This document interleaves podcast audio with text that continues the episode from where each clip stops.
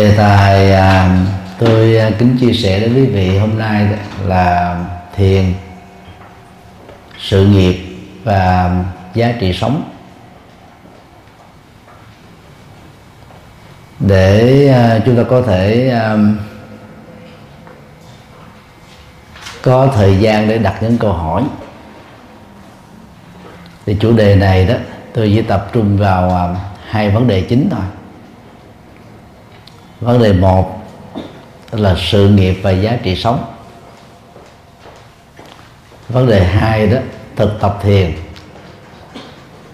Để chúng ta nắm được giá trị sống trong sự nghiệp mà do chính mình nỗ lực xây dựng.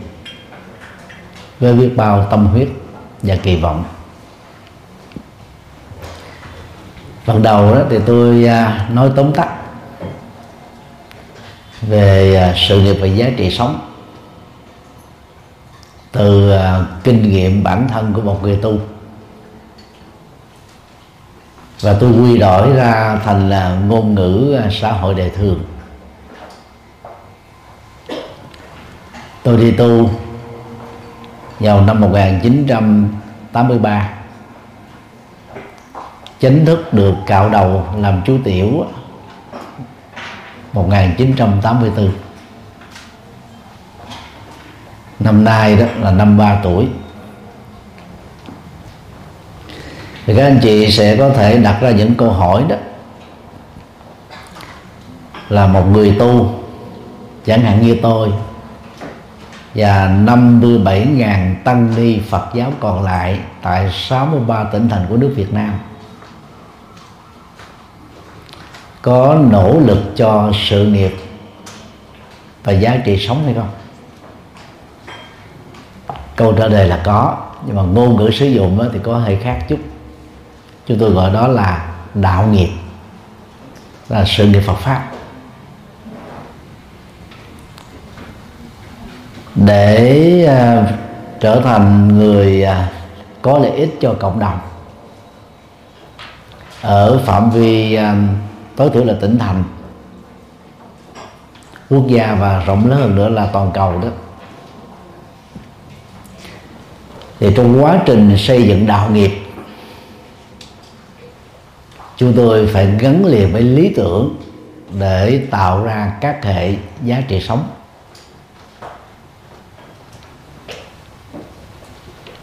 Thì cái lộ trình đó đó, tôi khắc họa qua bốn bước. Bước một đó là nỗ lực đạt được thành quả trong tầm tay. Thì đối với à, các anh chị làm nghề ngân hàng nói riêng, làm startup cho bất cứ một à, lĩnh vực ngành nghề nào nói chung, công việc mà chúng ta phải đặt ra đó đó là mục tiêu. Mục tiêu đó nó có là mục tiêu ngắn mục tiêu trung hạn mục tiêu dài hạn. Người à, xuất gia của chúng tôi cũng chia ra ba giai đoạn mục tiêu đó. Thứ nhất ấy, là học Phật đến nơi đến chốn để à, mở ra nguồn tội giác. Xóa đi tất cả những nỗi sợ hãi về những việc chúng ta không biết. Nhờ đó vượt qua được các mê tín dị đoan, thấy rõ được nguyên lý và bản chất của mọi sự vật. Thì đồng thời đó, rèn luyện phẩm chất đạo đức để chúng ta được quý trọng, được tin tưởng và ai cũng quan hỷ khi có cơ hội cộng sự cho một mục tiêu lớn hơn, đó là xã hội, quốc gia, hay là toàn cầu. Thì mục tiêu đó đó phải thực hiện cho bằng được. Tối đa đó là 10 năm. Tức là từ lúc mình mới đi tu cho đến cái mục tiêu đạt được đó là 10 năm thôi còn đối với việc à, lập sự nghiệp đó thì 10 năm không phải là thời gian quá dài cũng không phải là quá ngắn. Nếu chúng ta đi đúng phương pháp đúng phương hướng nỗ lực không gián đoạn đó thì trong 10 năm chúng ta có thể đạt được những mục tiêu trong tầm tài mà khi đánh giá lại chính mình đó, mình không cảm thấy hổ thẹn thì cũng không cảm thấy là bị thua sút so với à, bạn bè cùng giống lứa tuổi.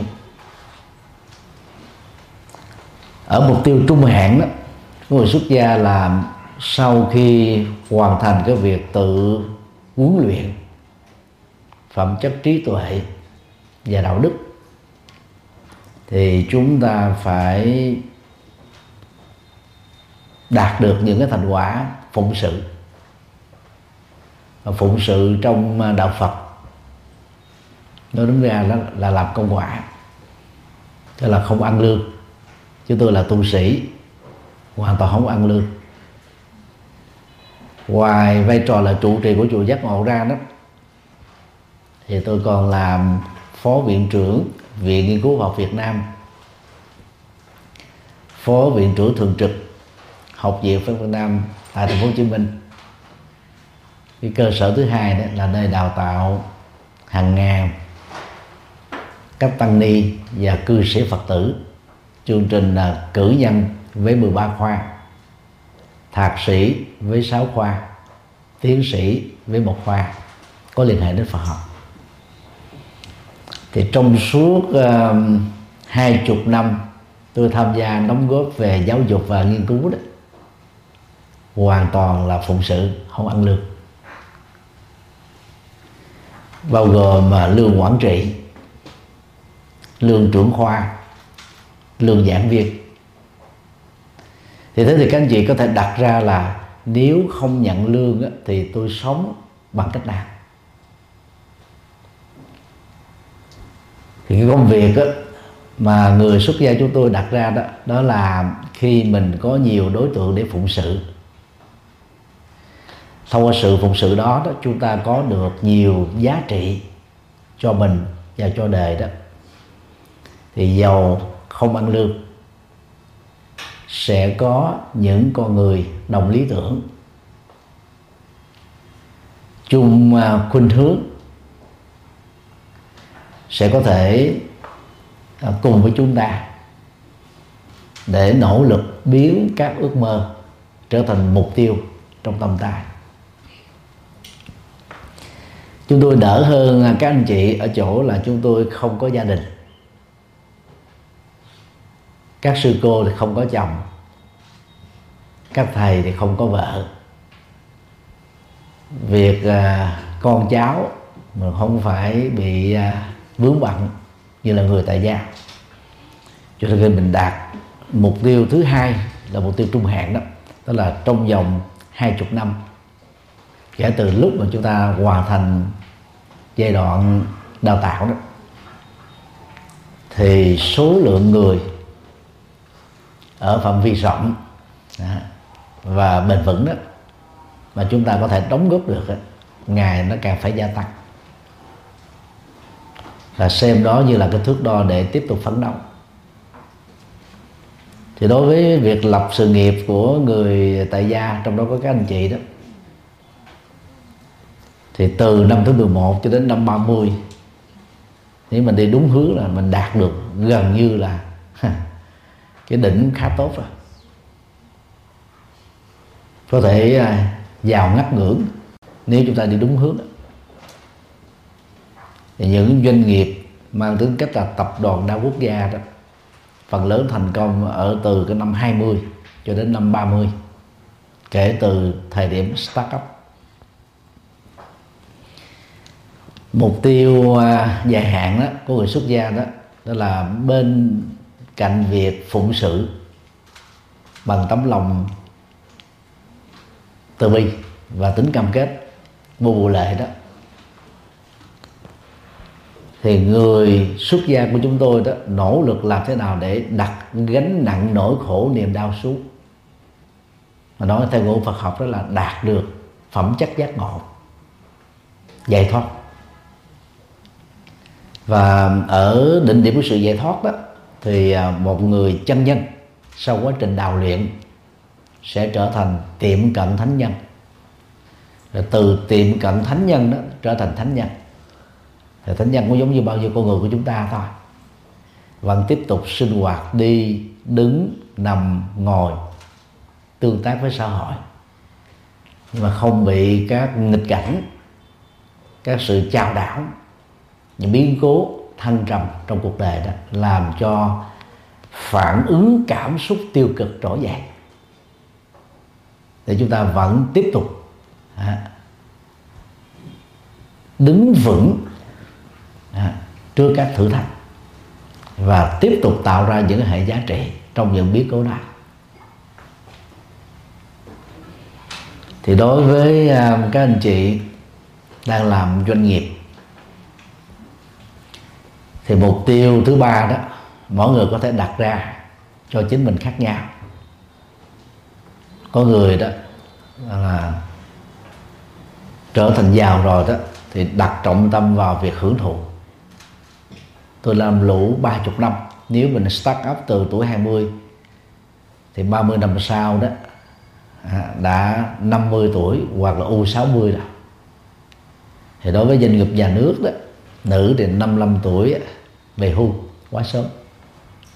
Nam thì 60 các nước phương Tây thì phần lớn ở tuổi 65 66 bất luận nam hay nữ và bao gồm 10 giới tính thứ ba. Cho nên cái cơ hội tiếp tục và phấn đấu để vươn lên đó, đối với chị em phụ nữ trong à, hệ luật pháp văn hóa và môi trường sống của phương tây đó à, có được cái tính đồng đẳng để đạt được à, những cái giá trị sống phụng sự à. thì thông thường à, khi mà một con người có tâm hồn rộng mở đó đạt được ở cái đỉnh thành công hoặc là đang trên con đường hướng đến cái sự thành công đó, đó thì họ thấy rất rõ đó nó có hai hệ giá trị hệ giá trị sống thì nó phải vượt lên trên đó là các giá trị vật chất. Và giá trị vật chất đó thì thường đó, được đông đo tính điểm bằng gì? Tổng tài sản mà chúng ta đạt được trong sự nghiệp của mình. Có thể là động sản bất động sản hoặc bao gồm cả hai. Còn người có cái tâm hồn mà vĩ đại thì ngoài những thành công đó đó thì ở tuổi U60 và có nhiều người đã bắt đầu từ à, U50 trở lên thôi là nghĩ đến hệ giá trị sống. Đóng góp cho đời chứ không còn á là bó buộc à, những cái thành quả lao động của mình đó cho bản thân cho các thành viên trong gia đình. À, và hai cái khuynh hướng này đó nó tạo ra hai hệ quả rất là lớn. Thông thường đó người có tâm hồn lớn tầm nhìn lớn, quan tâm lớn, cam kết lớn và dấn thân lớn đó. Thì mang lại các hệ giá trị hạnh phúc lớn. Cái chất lượng hạnh phúc đó đó, nó làm cho những người thành công đi theo cái hướng đóng góp cho đời đó, sẽ cảm thấy cuộc đời của mình đó, nó không là một cái sự trống rỗng.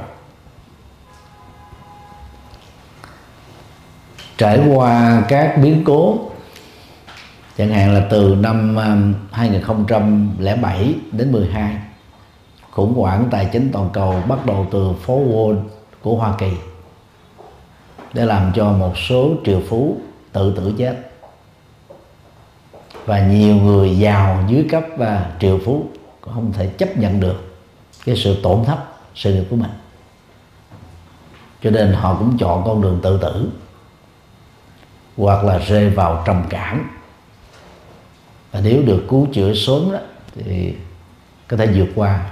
Một số khác đó thì bị điên loạn. Khủng hoảng à, covid 19 ảnh hưởng à, mọi phương diện trên toàn cầu. Và làm cho chúng ta trải qua rất nhiều các cái xáo trộn. Xáo trộn mà đời sống cá nhân đời sống dân sự đời sống xã hội đời sống kinh doanh đời sống giáo dục đời sống pháp lý và à, các cái sinh hoạt giải trí. Và cũng thông qua đó chúng ta thấy được rất rõ là những nước à, phương tây đặt trên nền tảng của sự tự do tuyệt đối đó. Khi được chính phủ yêu cầu thôi tức là cách ly tại nhà với một thời gian dài. Gọi là phong tỏa khu vực hay là toàn thành phố trong khoảng thời gian đôi ba tuần. Các cái khủng hoảng tâm lý, những cái xáo trộn đặt trên nền tảng cái cuộc đấu tranh giữa một bên đó là cái quyền tự do tuyệt đối, absolute freedom. Song song với cái tính riêng tư, privacy mà về phương diện hiếu pháp và luật pháp đó, thì mọi công dân được quyền tự quyết và được sự bảo hộ của luật pháp. So với à, cái cách áp đặt vì lợi ích của cộng đồng vì lợi ích của quốc gia bởi chính phủ ở những nơi đó thì con người cảm thấy là họ mất đi các cái quyền tự do mất đi các cái à, cái cái, cái quyền tự quyết. Cho nên đó cái, cái khủng hoảng tâm lý đó đã làm cho họ biểu tình.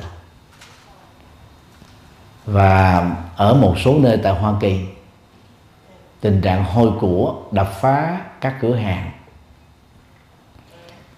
để cho chúng ta một cái minh chứng rằng đó những cái khủng hoảng tâm lý để làm cho người ta mặc dầu sống ở trên các tiện ích vật chất nhưng mà vẫn chưa có thể thấy rõ đâu là hạnh phúc. Nó chỉ là chất lượng của hạnh phúc. Thì đó là một cái cái vấn nạn lớn. Dĩ nhiên là trên toàn cầu chúng ta có rất nhiều các cái bộ chỉ số hạnh phúc. Bộ chỉ số hạnh phúc của à, liên hợp quốc đưa ra. Bộ chỉ số hạnh phúc của các nước châu âu. Bộ chỉ số hạnh phúc của hoa kỳ việt nam mình đó riêng thành phố hồ chí minh đó thì từ năm 2019 18 thì đã yêu cầu viện à, khoa học xã hội nghiên cứu để tạo ra các bộ tiêu chí cho công dân của thành phố Hồ Chí Minh. Tất cả các bộ tiêu chí này đã đặt trên một cái à, tiêu chuẩn đánh giá, gồm có à, các tiện ích vật chất rồi môi trường sống. Rồi à, cái điều kiện à, hưởng thụ các à, cơ hội giải trí nghe nhìn. Rồi nền tảng giáo dục và cái quyền tự do. À, cũng như là cái sự an bình khỏi chiến tranh và an ninh vân vân. Thì Phật giáo đó thì có cái cách à, đặt ra những cái hệ tiêu chí hạnh phúc khác với cách tiếp cận của phương Tây. Nó bao gồm á, có những cái điểm giống nhau đó là môi trường sống nè môi trường giao tiếp cái sự nghiệp bền vững rồi các cái tiện ích. Thì đây là những điều mà hầu như à, nhu cầu rất là căn bản. Những điểm mà Phật giáo nêu ra nó khác với các cái bộ tiêu chí đó là giá trị sống. Rồi cái kỹ năng làm chủ các phản ứng cảm xúc phản ứng thái độ đối với những người xung quanh, đối với đồng nghiệp, đối với người thân. Ngày nay đó thì rộng hơn đó là mạng xã hội. Một cái à, mô thức tương tác. Và 20 năm trở về trước đó là gần như chúng ta không có những thứ này. Như vậy trong một cái à, nền tảng mạng xã hội rồi nền tảng xã hội nền tảng cộng đồng. Với rất nhiều à, các cái à, rủi ro à, áp lực cạnh tranh và tình trạng bị loại trừ à, tình trạng thành công để được tôn vinh. Thì hầu như chúng ta đó đang sống với tư cách mình giống như là một phần nữa là cái máy và một phần nữa đó là các à, phản ứng thói quen. Cái máy đó nỗ lực để đạt được những cái chỉ tiêu. Thì phấn đấu có thể vượt lên trên chỉ tiêu. Thì những thói quen đó thì nó đang lôi kéo mình với những gì mà mình được xem là cái quyền tự do. Cái cuộc chiến giữa phấn đấu và thói quen đó, nó làm cho một số người cảm thấy bị áp lực số khác thì ngã quỵ. Số khác thì vẫn vững chạy và số khác là tiếp tục vươn lên. Như vậy, khi mà chúng ta đặt ra cái cuộc đời của mình, nó gồm có ba mục tiêu, ngắn hạn, trung hạn, dài hạn trên nền tảng lập nghiệp.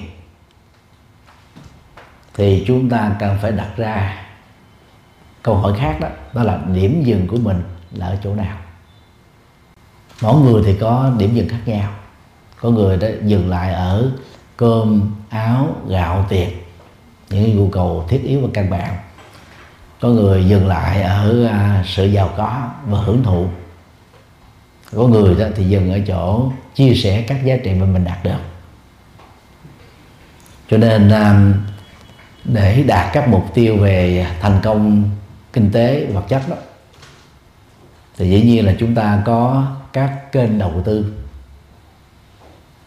trong đó có những kênh đầu tư rủi ro.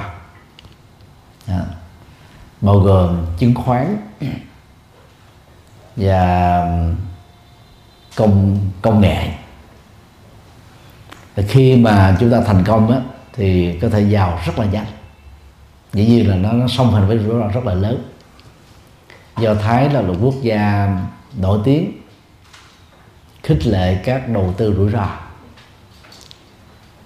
và đây cũng là quốc gia rất ngoại lệ, thành công nhiều nhất về việc đầu tư rủi ro. Và các thành công trong đầu tư rủi ro đó, nó đều là nền tảng của hiểu biết đúng. Thì đạo Phật đó, khi ờ, được Đức Phật thiết lập cách đây ờ, 26 thế kỷ đó, nhấn mạnh chìa khóa quan trọng của sự lập nghiệp là trí tuệ. Pranya trong tiếng Sanskrit và Panya trong tiếng Bali. Thì cái khái niệm trí tuệ mà thường được dịch ra tiếng là wisdom đó ở trong Phật giáo thì nó rất khác với uh, knowledge tức là kiến thức. Vì kiến thức đó chúng ta có thể học được ở trường lớp ở thầy cô giáo ở thư viện hoặc là thông qua các phương pháp tư duy khoa học bao gồm tổng hợp loại suy quy nạp, nó tạo ra những cái à, à, ý tưởng mới cách tiếp cận mới tìm kiếm những cái giá trị mới những cái đóng góp mới phát hiện mới mà cao hơn nữa là phát minh sáng kiến sáng tạo. Thì thông thường á những cái đầu tư mà tỷ suất sinh lời mang tính trung bình đó sẽ đòi hỏi đến cái sự bền vững. Mà tính bền vững đó đó nó buộc chúng ta phải có được tâm kiên trì. Thì một trong uh, sáu yếu tố dẫn đến sự toàn thiện Đức Phật dạy đó là bên cạnh sự nỗ lực chúng ta phải có kiên trì đối với phương pháp đúng. Thì trước sau gì chúng ta cũng thành công. Thì tôi có đọc uh, một cái phỏng vấn uh, tỷ phú Warren Buffett một người uh, đứng ở cái hàng giàu nhất của thế giới à, nhiều năm. Mặc dù thì một vài năm gần đây thì ông đã bị qua mặt bởi những người khác thì ông nhấn mạnh đó đó là tỷ suất sinh lời. À, không cần phải quá lớn. Nhưng mà ông gắn bền với cái nơi mà ông đầu tư đó.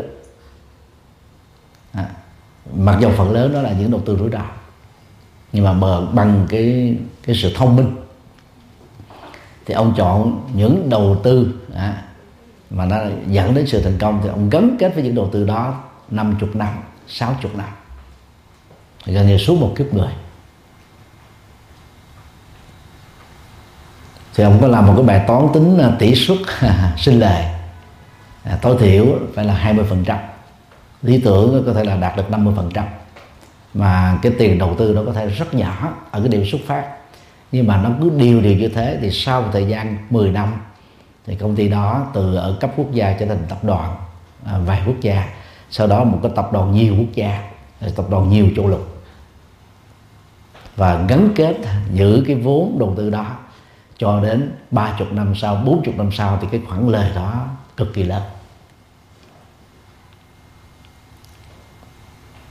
Vấn đề ở chỗ là làm thế nào để quyết định đúng cho các cái mục đích đạt phần lớn chúng ta chỉ muốn hưởng thành quả thôi. Nhưng mà cái quá trình tự đào luyện mình đó đôi lúc nó chưa đủ nền tảng để các quyết định chúng ta không dẫn đến sự hối hận về sau. Cho nên đạo Phật đó nhấn mạnh là gì? Phải đầu tư, đào luyện cho mình có được trí tuệ đúng. Qua hai phương diện đó là tầm nhìn đúng và tư duy đúng.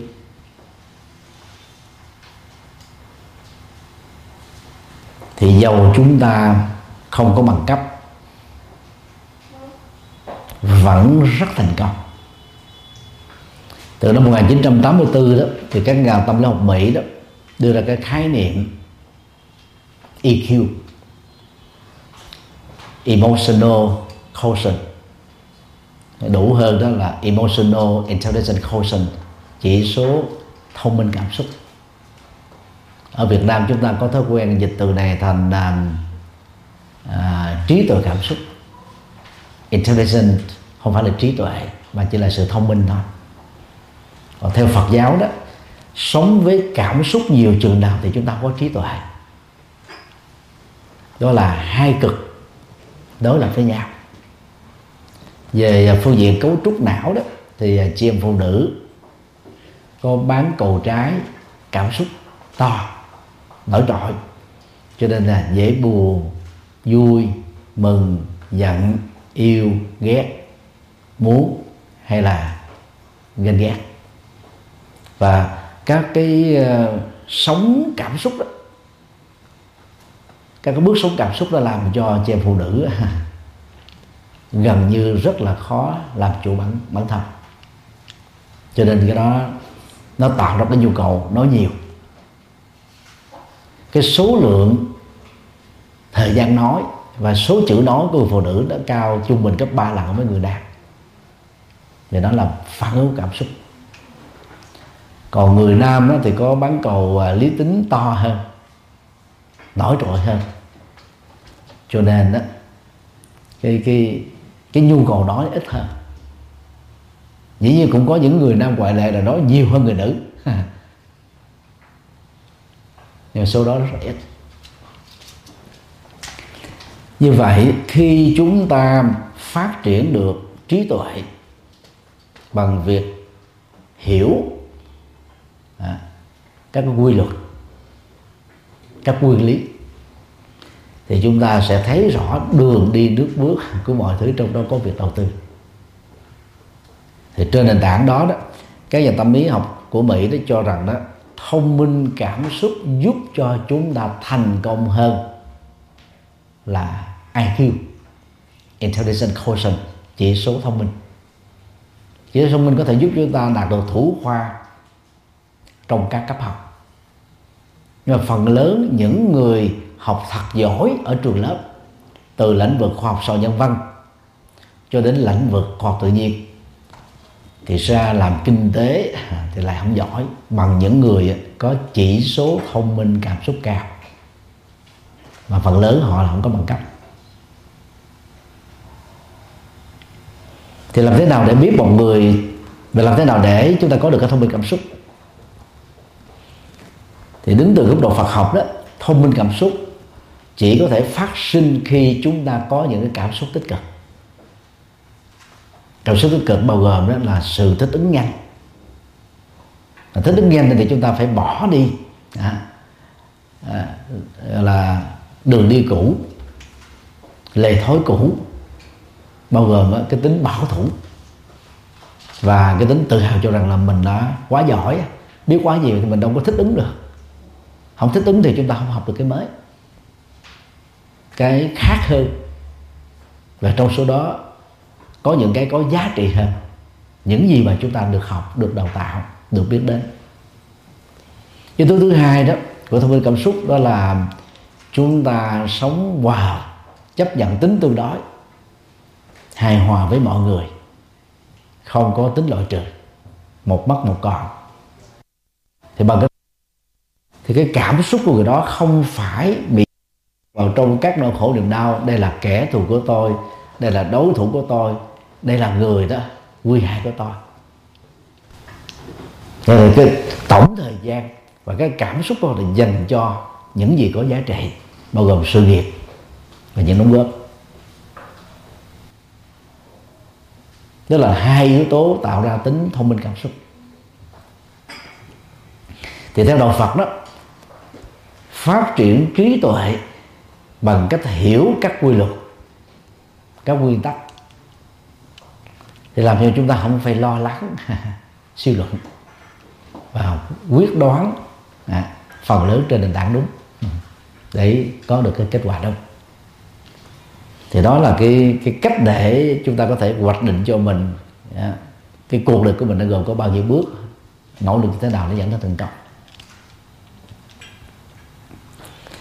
Điều thứ hai đó mạnh dạng làm cuộc cách mạng bản thân.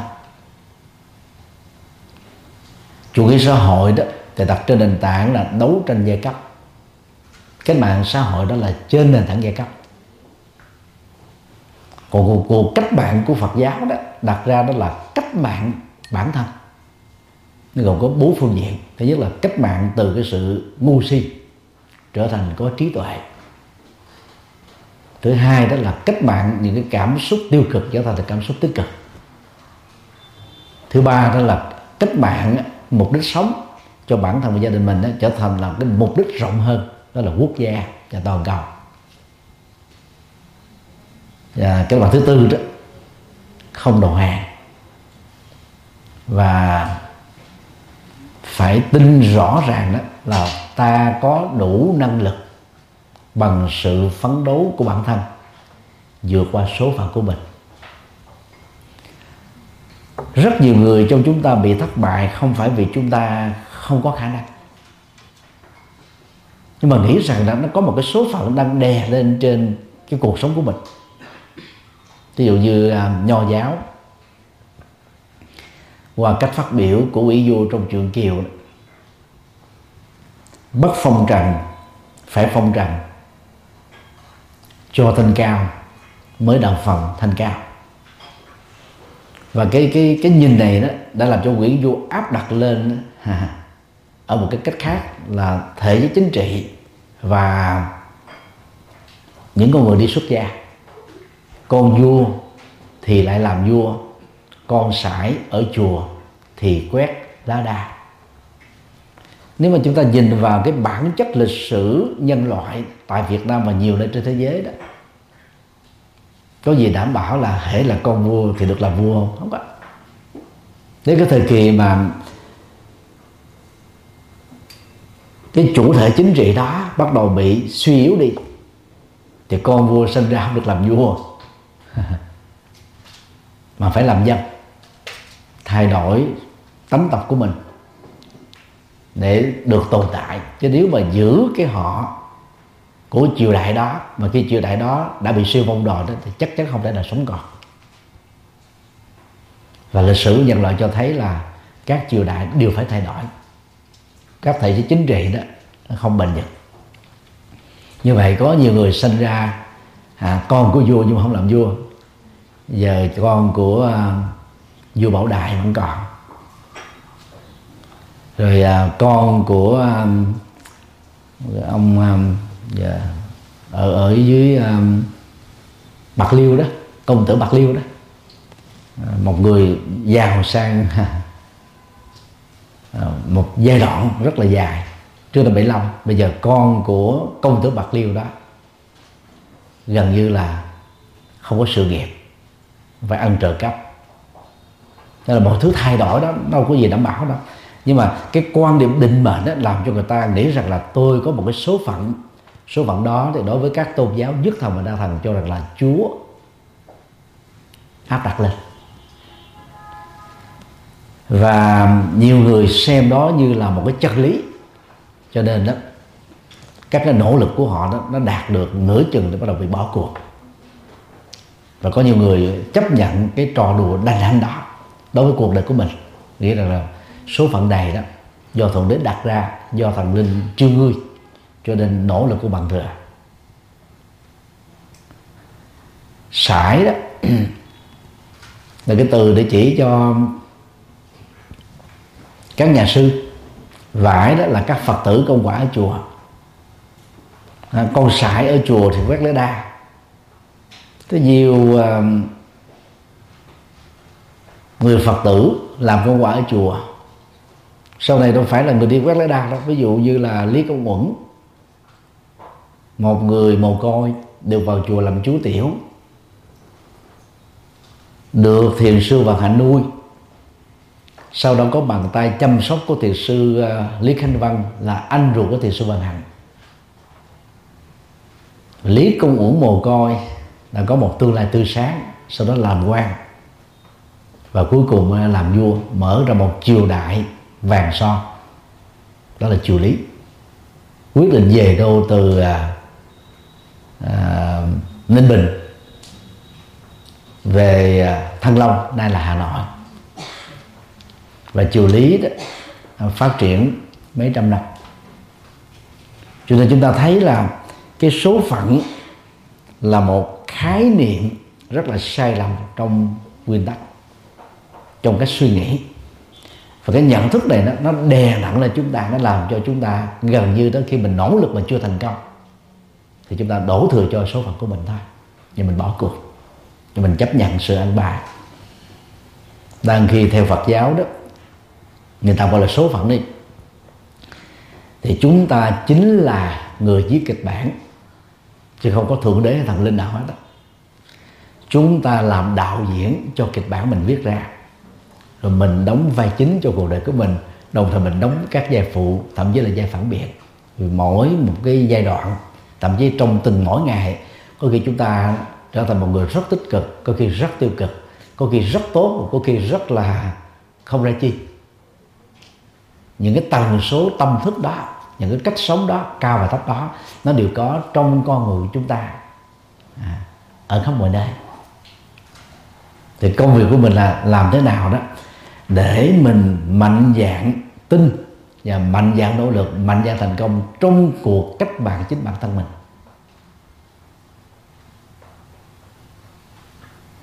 Và nếu không làm như thế đó thì chúng ta sẽ chấp nhận sự an bài. Và an bài đó về bản chất đó không thể giúp cho chúng ta tiến bộ được. Điều thứ ba đó là mạnh dạng bước ra khỏi sự hiểu biết của bản thân. Có người gọi đó đó là ra khỏi cái vùng an toàn, ra một cái vùng mà thuộc về điểm mù, mình không có nhận thức được, không có với cái tâm gì mình tới được. Và đối với các cái mảng lĩnh vực đầu tư mà thuộc về điểm mù của mình đó, thì không chỉ là rủi ro mà phần lớn là sự thất bại nó đang đang đang bám víu mình giống như một con đĩa bám lên thân một con trâu. Hút đầy máu rồi mà nó không buông nữa.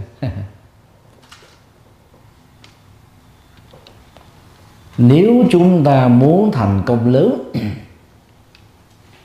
với tầm nhìn lớn để tạo ra các giá trị lớn mà không dám vượt qua được à, cái vùng an toàn. Thì chúng ta sẽ không thể trở thành những nhân vật lớn. Cái khởi sự này đó nó phải bắt đi bắt đầu từ cái nhận thức là tôi biết rõ là tôi chưa biết việc đó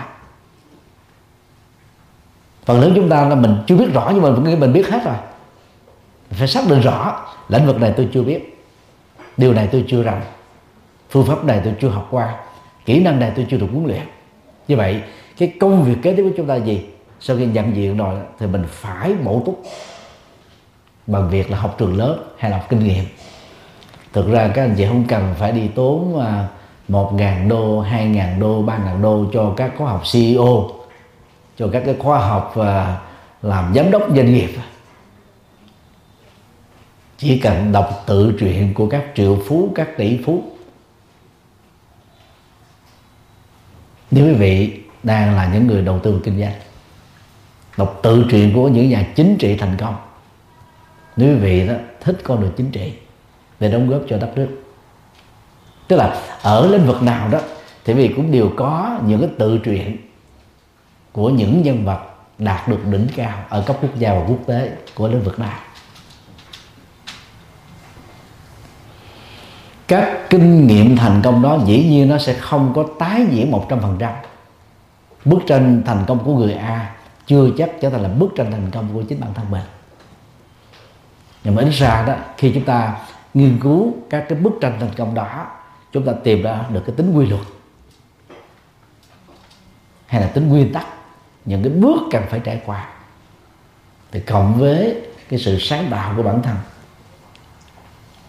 thì từ cái nỗ lực vượt ra khỏi cái vùng an toàn về kiến thức, chúng ta đang trải nghiệm cái sự rủi ro trong những cái điểm mù.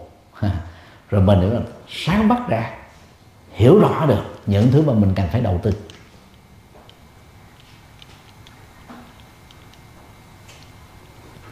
Thì đây là một cuộc hành trình trải nghiệm.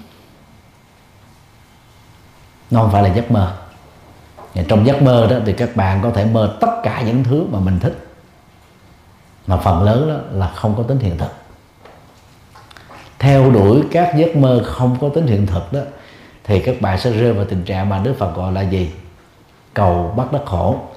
Tức là cái nỗi khổ do thất vọng do tuyệt vọng mà nặng hơn nữa là rơi vào trầm cảm và tự tử. Còn khi chúng ta mạnh dạn bước à, vào những cái vùng thuộc về điểm tối của kiến thức mình, với cái nhận thức rõ, đây là điều tôi chưa biết, tôi phải có trách nhiệm để biết, phải viết đúng. Thì cái con đường phấn đấu đi lên phía trước của các bạn để vươn tới một cái thành công lớn hơn, mục tiêu vĩ đại hơn với giá trị sống có nhiều đóng góp hơn đó không còn gì là đáng sợ. Và điều cuối cùng đó chúng ta phải biết đủ nỗ lực để biến các ước mơ start up trở thành thành công. Trở thành như là thói quen à, của con người nhưng bao nhiêu người chúng ta trụ vững được ở sự thành công đó? Năm nào Việt Nam cũng báo cáo có trên một ngàn doanh nghiệp, hàng chục ngàn doanh nghiệp phá sản. Trong hai năm Covid 19 thì số lượng đó có khi tăng gấp đôi, có thể tăng gấp ba. Tức là khi mình tự đánh giá cái nhận thức của mình đó kiến thức của mình và cái cơ hội của mình thì ai cũng lạc quan thôi. Nhưng mà khi đi vào thực tiễn thì nó khác nhau dữ lắm. Cho nên có một số người đó là phải dừng lại cuộc chơi. Sau một phần năm chặng đường, một phần tư chặng đường, một phần ba nỗ lực, hay là một phần nữa à, chứ không phải ai cũng thành công hết. Cho nên trụ lại sau 10 năm lập nghiệp, mà theo hướng ngày càng phát triển tăng dần điều đó, thì phải nói là những người như thế là thông minh, vượt trội hơn những người bình thường. Nỗ lực cũng vượt trội hơn tầm nhìn, rồi giá trị sống, những cái đóng góp nó cũng phải là to lớn hơn nên là tôi thường đặt ra cái tiêu chí đó bằng cái công thức đơn giản thế này. Chịu khó bằng không khó chịu. Chịu khó là thuộc về hiện tại, không có chịu là thành quả của tương lai. Và đảo ngược lại đó, chúng ta có là không chịu khó thì bằng với khó chịu thì trong kinh tăng chi đó, đức phật có nêu ra những cái lý do mà người không chịu có đó tự biện hộ cho chính mình. Rất là logic, rất dễ được cảm thông. Nhưng rồi họ sẽ tiếp tục trong ốc đảo của sự thất bại. Thứ nhất, suy nghĩ rằng là giờ này còn sớm quá, chưa cần thiết phải làm. Tôi chờ vài tiếng nữa, vài ngày nữa vài tuần nữa, vài năm nữa mới làm. Thứ hai, giờ này đã trễ rồi, làm cũng không được bao nhiêu. Thôi, khỏi làm. Thứ ba, chỉ có một mình tôi làm, biết chừng nào mới xong. Thứ tư, quá nhiều người, không có tôi cũng không sao.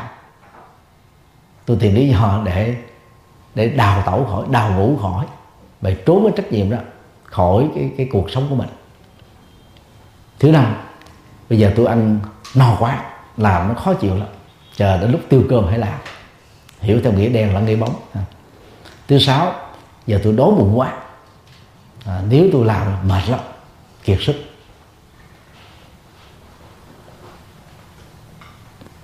Và có nhiều lối tư duy tiêu cực nhưng mà mình lại biện hộ rằng nó chính là tấm cái chiếc phao để chúng ta được chấp nhận. trên nền tảng của những giải thích. Giải thích và giải pháp đó, nó đều bắt đầu bằng chữ giải. Giải có nghĩa là hiểu sâu và là tháo mở.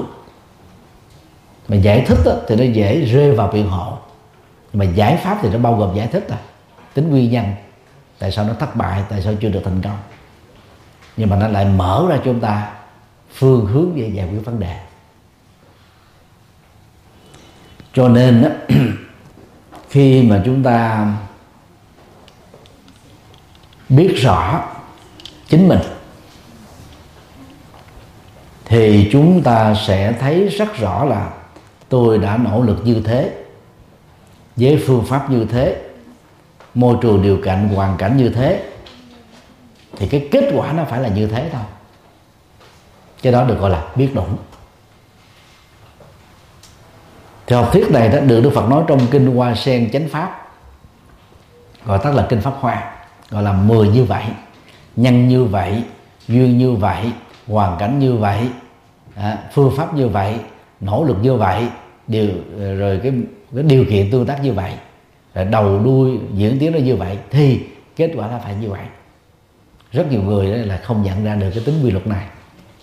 Bắt đầu tự hành hạ cảm xúc bản thân tôi có lỗi trong vấn đề này. À, tôi phải tự trừng phạt tôi. Hoặc là những người à, làm lãnh đạo thì mình cứ càng làm càng nhằn vào cái cái sự thất bại đó. Nhưng mà không không chịu tập trung vào cái việc đó là tìm giải pháp để chúng ta không tái thất bại. So với những gì mà mình đã vừa gặp phải. Như vậy cứ mỗi một cái thất bại trôi qua nhìn ở góc độ cảm xúc tích cực đó, nó giống như một bài học, một cái kinh nghiệm để chúng ta không tái lặp lại vấn đề. Cho nên biết đủ đó, nó giúp cho mình thấy rất rõ đó là sau những nỗ lực bằng phương pháp đúng, thì thành quả đạt được như thế nào đó, chúng ta quan hệ chấp nhận thế đó. Cái đó là biết đủ. Cái biết đủ nó khác với an phận thủ thừa là gì? Không phấn đấu, không nỗ lực, không có là cách mạng bản thân để vượt qua số phận. Chúng ta chấp nhận cái sự ăn bài sự đặt để thôi. Như vậy khi mình biết đủ thì mình sẽ tránh được cái tình trạng đó. thứ nhất đó, đó là mình so sánh mình với những người may mắn hơn thành công hơn. Cái đó nó làm cho chúng ta mũi lòng. Và có nhiều người đó đố kỵ. Và đây là hai cái trạng thái tâm lý tiêu cực đó làm chúng ta rất là dễ khổ và bản chất của dòng cảm xúc đó là sự bất an. Trong tiếng anh đó, thì có cái khái niệm là contentment nghĩa là sự hài lòng. Còn thuật ngữ Phật học Hán Việt thì gọi đó là tri túc tức là biết độ. Hài lòng nó cũng có hai cái cách ứng xử.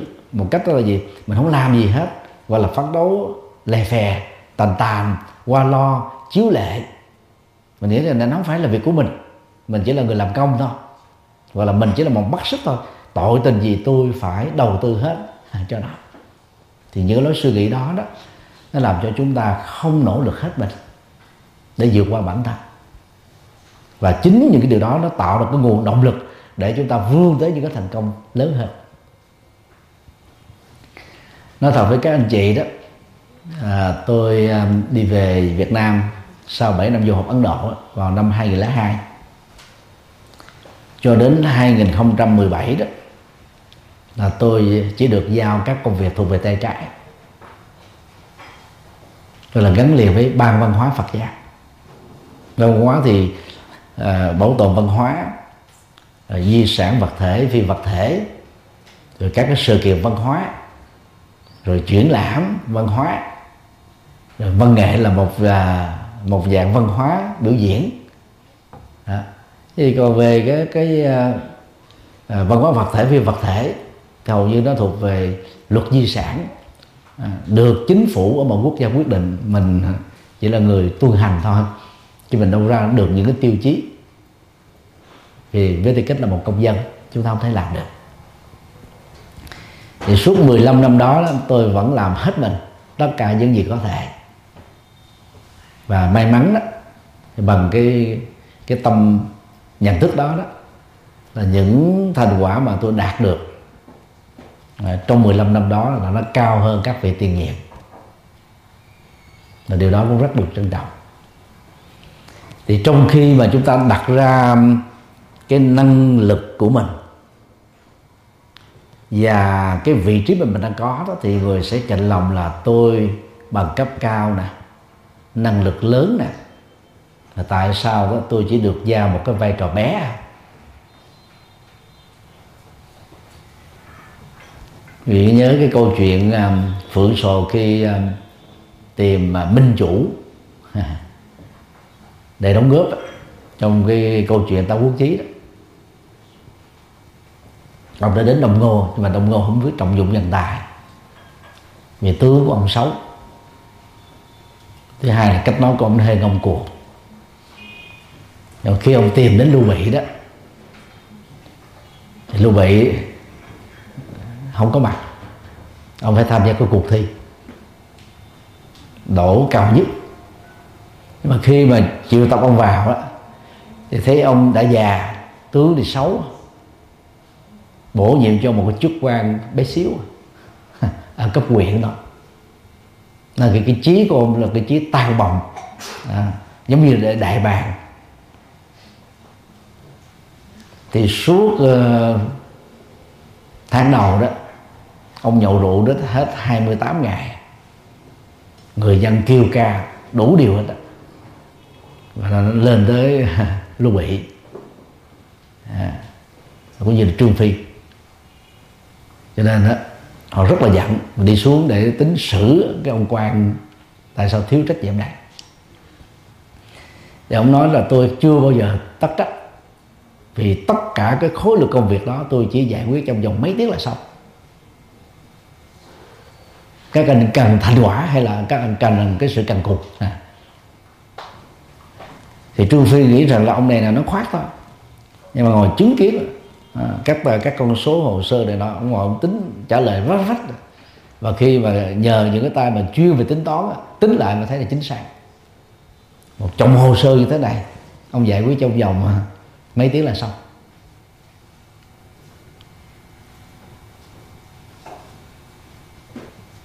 Sau đó thì ông mới được trọng dụng. Thì như vậy trong quá trình à, phấn đấu để hướng tới các mục tiêu thành công có khi chúng ta tỏa sáng được lãnh đạo nhận thấy. Có khi chúng ta chưa tỏa sáng à, để được nhận thấy.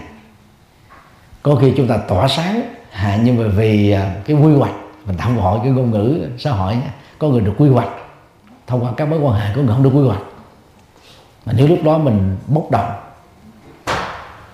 chán nản tuyệt vọng bỏ cuộc thì chúng ta sẽ rơi vào cái tình trạng á, à, giống như một cái nhân vật khúc quyên của Trung Quốc á, đề đục cả một mình ta trong đề say cả một mình ta tỉnh. Cuối cùng rồi ông trở thành một người điên loạn vì không được trọng dụng. Và tự tử vào cái ngày mùng 5 tháng 5 được gọi là tết đoan ngọ. Thì nó có cái cái sự tích về chè trôi nước. Mà mình đọc trà ông viết thật là chè sôi nước người ta quý mến ông cho nên là phải thả xuống cái sông tiền đường mà ông tự tử đó.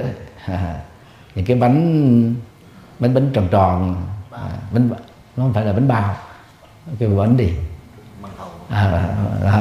thì trong đó nó có nhân nữa mà. Để cho cá ăn cái đó thì không có cắn thịt của ổng. Thì đó là một cái câu chuyện đau lòng à, một người tài mà chưa được trọng dụng nhưng mà chưa biết được cái tình trạng à, à, tàn long hoa hoa hổ. Đó là thời gian để ẩn và dưỡng để chúng ta có cái chiều sâu hơn sự điềm tĩnh hơn sự chín chắn hơn để thành công. Cho nên đó thay vì chúng ta thể hiện cái sự đố kỵ vốn là một cái cảm xúc bất an một cảm xúc quỷ diệt nó làm cho mình nó không còn nhiệt tình nữa không còn năng lượng để đóng góp nữa thì chúng ta hãy nỗ lực làm hết tất cả những gì tốt nhất có thể ở trong lĩnh vực đó. Và người có tầm nhìn lãnh đạo đó người ta sẽ thấy được. Và trước sau gì đó người như thế cũng được tỏ sáng.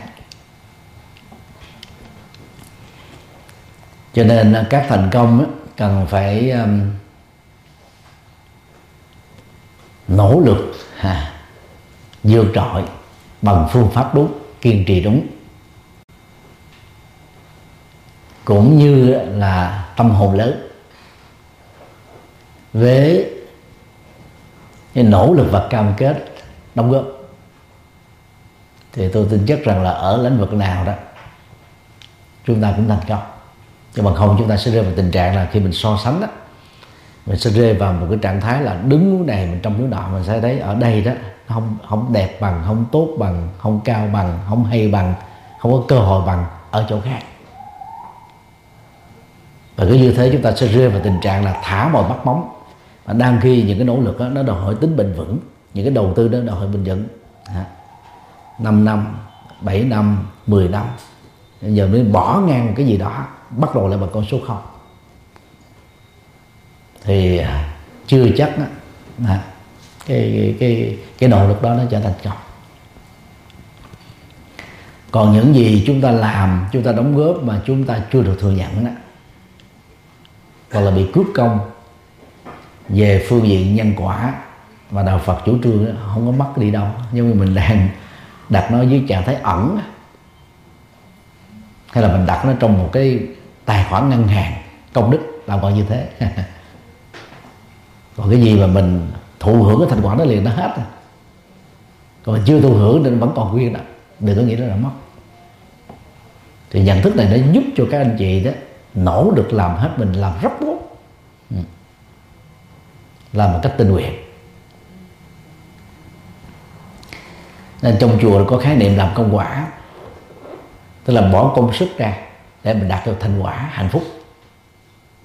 Họ đâu ăn lương đâu nhưng mà vào chùa làm hết mình và xem việc chùa như là việc của gia đình, như là việc của bản thân. Thì chùa giác ngộ đó, vào chiều thứ bảy thì có 400 cháu từ 4 tuổi đến ờ, là 13 tuổi. Chiều chủ nhật đó thì khoảng 300 đến 500 thanh niên, bao gồm ờ, học sinh và sinh viên. Sáng chủ nhật thì có khoảng 500 đến 600 phật tử lớn tuổi. Thì mình là tổ chức sinh hoạt theo nhóm lứa tuổi đó, để nó thích hợp hơn thì trong các sinh hoạt đó đó người phụng sự người làm công quả chúng tôi đặt tên đó là phụng sự viên đến rất là đông và họ tìm việc để làm. Họ tin rằng là việc làm đó dầu rất là thầm lặng có khi làm với nhà bếp là có khi làm nhà vệ sinh là đó là những thứ mà ai cũng cảm thấy nó mệt. Dù nhà bếp nó nóng vì cái không gian nó nhỏ. À, mình đốt bằng ga thì cái cái cái độ nóng nó tỏ ra khắp ra tốt mồ hôi mồ kê. Làm nhà vệ sinh ai biết đến mình. Nhưng mà họ tình nguyện làm và họ biết rằng là những cái việc nho nhỏ đó, phần lớn như người ta chê, ta quan tâm, đều tạo ra các giá trị. Thì chùa có các ban đạo ca, bốn ban, hoàn toàn phục vụ miễn phí.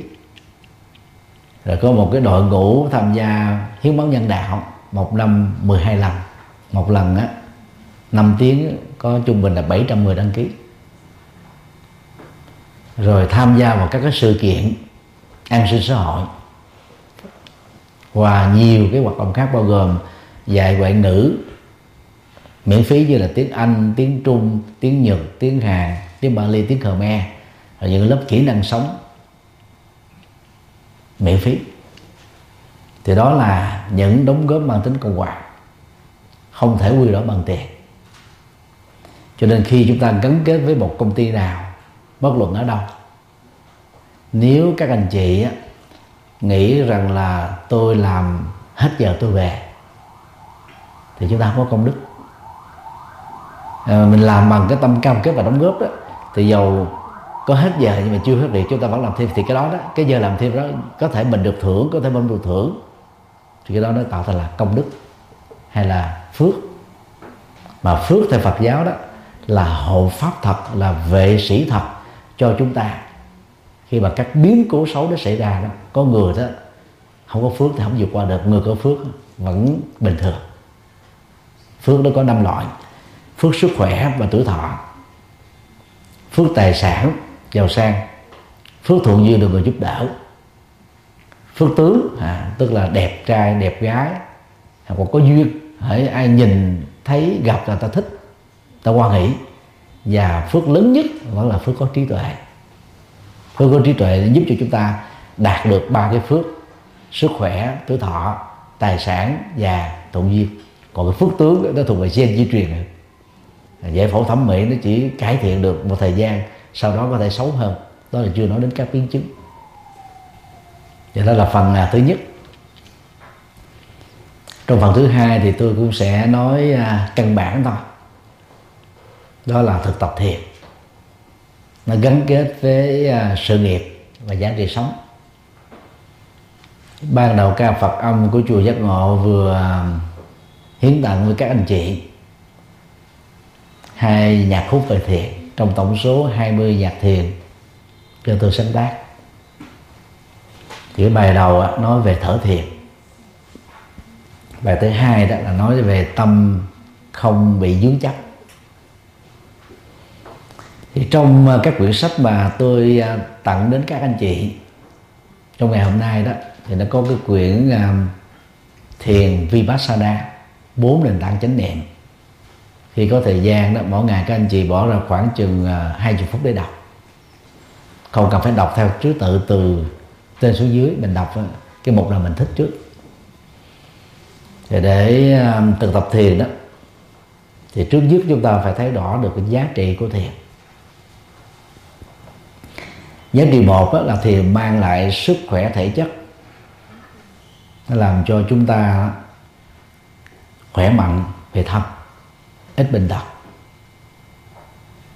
Thứ hai đó là sức khỏe cảm xúc, emotional health. Chế tác cho chúng ta những cảm xúc tích cực, cảm xúc tỉnh thức tăng cao à, hiệu suất lao động và sự nghiệp thành công. Thứ ba đó là sức khỏe tâm, mental health.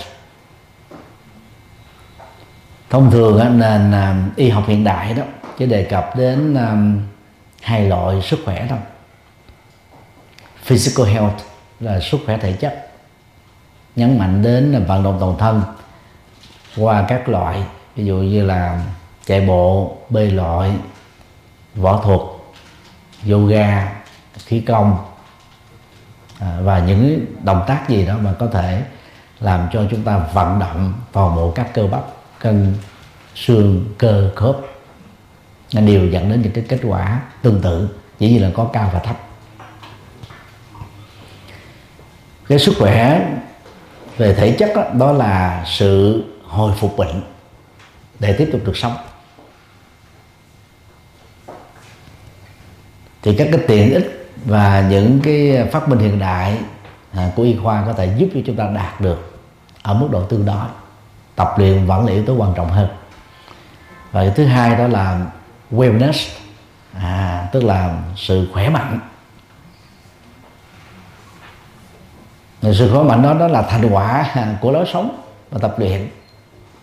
Rồi à, cái quy trình uh, mình à, chăm sóc bản thân điều trị bệnh theo cái à, cái cái phát đồ điều trị của bác sĩ chuyên khoa. Còn đạo Phật đó thì nhấn mạnh đến hai yếu tố sức khỏe cảm xúc và sức khỏe tâm đó, không kém gì sức khỏe thể chất. Và khi mình tâm mình khỏe đó cảm xúc mình mạnh đó thì dầu mình làm có mệt mỏi đi nữa cũng không có bệnh. Nó không làm cho mình cảm thấy là là, là nó quá sức à, hay là nó quá quá tải. Cho nên đó trong những cái thời khắc và trong những cái bối cảnh mà cái công việc của chúng ta đòi hỏi đến việc mà mình làm phụ trội thêm giờ hay là làm tăng ca à, tăng ngày thì điều quan trọng là mình phải có được sức khỏe cảm xúc tốt sức khỏe tâm tốt thì những nỗ lực vượt trội đó, nó không làm cho mình đó quá tải. Không cảm thấy là bị stress căng thẳng. Thú thật với các anh chị là mỗi ngày tôi làm việc không dưới 16 tiếng. Để có được những thành quả đóng góp, phải làm việc rất là vượt trội. Có thể làm bằng hai, ba người khác. Thì trong suốt hai chục năm trở về lại Việt Nam cho đến thời điểm này đó ngoài các cái công việc à, mà ngoại giao Phật giáo quốc tế ở vai trò phó ban trung ương học viện nơi đào tạo à, cử nhân thạc sĩ tiến sĩ với vai trò là phó thường trực viện nghiên cứu à, với vai trò là tổng biên tập của à, tam tạng thánh điển và cái Việt Nam thì công việc cũng rất là nhiều. Thì tôi vẫn dành thời gian để sáng tác. Hiện nay tôi đã xuất bản được khoảng 80 đầu sách. Biên tập sách và xuất bản sách cho người khác là khoảng 250 quyển.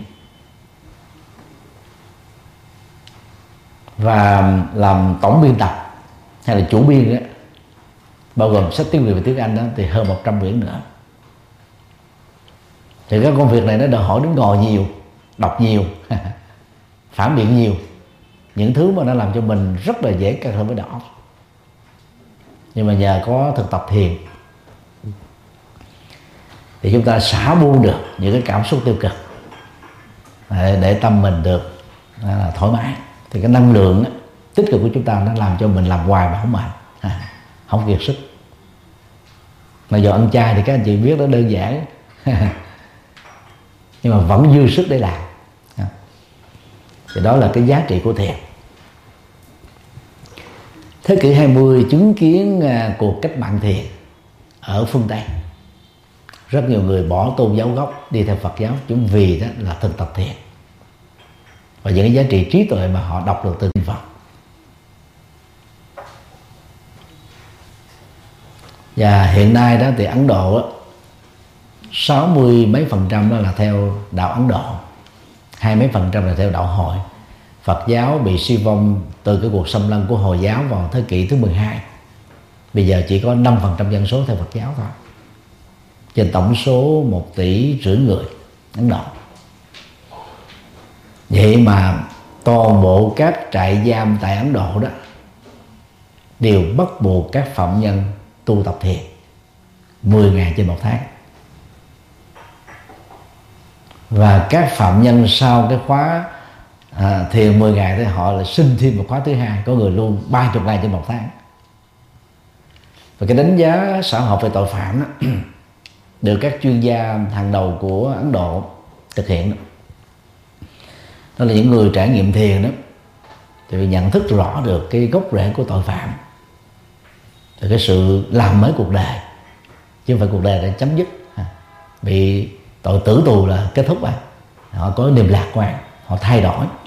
Và chính cái nhận thức thay đổi nó mới làm cho họ thay đổi thói quen, thay đổi lối sống, thay đổi thay đổi cái mục đích sống.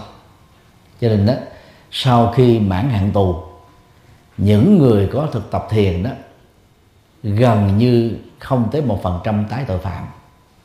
Hoa Kỳ hiện nay có 9 tiểu bang làm công việc đó cho các trại giam ở các nước như châu Âu điển hình là là ở Anh Quốc đó thì áp dụng cho cảnh sát để uh, làm chủ cảm xúc mà không có là lạm dụng cái cái cái quyền của họ. Có thể bắn người chết à, có thể bạo lực à, gây thương tổn. Và các nhà giáo ở châu Âu ngày nay đó được hướng dẫn thiền ở trong lớp học. Và chính họ cũng là những người dạy thiền cho các học sinh. Là thiền đã vượt biên giới khỏi tôn giáo và quốc gia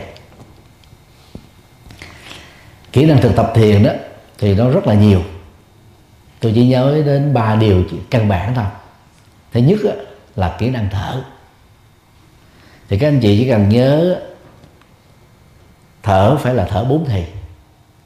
Thì khái niệm y học này nó giúp chúng ta nhớ là gì? Khi hít vào nó là một thì, nín thở là thì thứ hai, thở ra là thì thứ ba, và nín thở là thì thứ tư. Thì cái công thức mà tôi đề xuất á, mang tính tương đối đó các anh chị nên nhớ đó là bốn hai bảy hai. Hít vào 4 giây nín thở 2 giây thở ra 7 giây nín thở 2 giây. Thì cái công thức thở này đã áp dụng cho tư thế ngồi và đứng. Còn chúng ta đang tập thể dục leo núi đi cầu thang à, thì phải hít bằng mũi thở bằng miệng để tống khứ cái khí carbonic ra. Đang đi cầu thang và chạy bộ mà đeo khẩu trang là nguy hiểm lắm. Dễ đột tử. Không đủ oxy. Trong tư thế nằm nhất là nằm tại nhà nằm trên giường thì các anh chị có thể mở cái cái thời gian nó dài chút xíu. 5, 2, 12 hít vào 5 giây, thở ra 10 giây. Còn cái thời gian mà mình ngừng á, nín thở cũng hai giây. Thì bằng cách đó đó, cái lượng oxy đó vào trong toàn thân chúng ta đầy đủ hơn. Người ta gọi đó là thanh khí, tức là oxy sạch. Khi chúng ta có mặt ở trong một cái không gian sạch, môi trường sạch, thì oxy đó nó sẽ làm tư nhuận máu kích thích neuro thần kinh và góp phần tạo ra một cái quá trình trao đổi chất ở trong cơ thể rất là tốt. Thì đối với những người có chứng bệnh hồi hộp, lo lắng, sợ hãi, bất an, mất tự tin, hít vào thở ra thật là sâu đó sẽ làm cho chúng ta điều hòa được nhịp tim. Ai mà ngại nói chuyện trước công chúng đấy, khi được mời, khi được yêu cầu tim đập phình phịch phình phịch, chỉ cần hít thở trong vòng một phút thôi là là tim nó ổn liền. Đó là cái giá trị sức khỏe thể chất của hơi thở. Thì cách để chúng ta theo dõi đó thì các anh chị chỉ cần nhớ thế này nè. Khi hơi thở đi vào đến vùng ngực ngực đó, nó phải giãn nở ra lớn hơn chút. Các anh chị liên tưởng đến cái chữ phình. Khi à, khí từ ngực xuống đến vùng bụng bụng to ra cũng liên tưởng chữ phình. Khi từ vùng bụng xuống dưới đan điền mình cũng à, liên tưởng chữ phình. Và nín thở thì cái thanh khí đó nó mới đẩy xuống tận đáy của đan điền. Và sau đó chúng ta thở ra. Thì chúng ta nhớ à, là thoát đan điền hay là thắt đan điền để đẩy khí lên trên bụng. Thì chúng ta nhớ chữ xẹp rồi đẩy khí từ bụng lên đến vùng ngực thì chúng ta cũng liên tưởng chữ sẹt. Và từ vùng ngực đi qua thanh quản đi qua khoang mũi ra ngoài. À, cũng nhớ cái chữ à, sẹt. Phình phình phình sẹp sẹp sẹp chỉ theo dõi đơn thuần hơi thở với chu kỳ bốn ha bốn chu kỳ ra và vào thôi. Cứ một cái chu kỳ ra vào các anh chị đếm với con số 1 rồi á cái dòng chu kỳ thứ hai đến số 2 đến số 18 các anh chị đếm lại 17, 16, 15, 14 vân vân vân. Cho nên là 4, 3, 2, 1 chỉ tập trung vào cái hơi thở ra vào thôi. Trong vòng 7 phút tối đa các căng thẳng mệt mỏi tăng biến hết à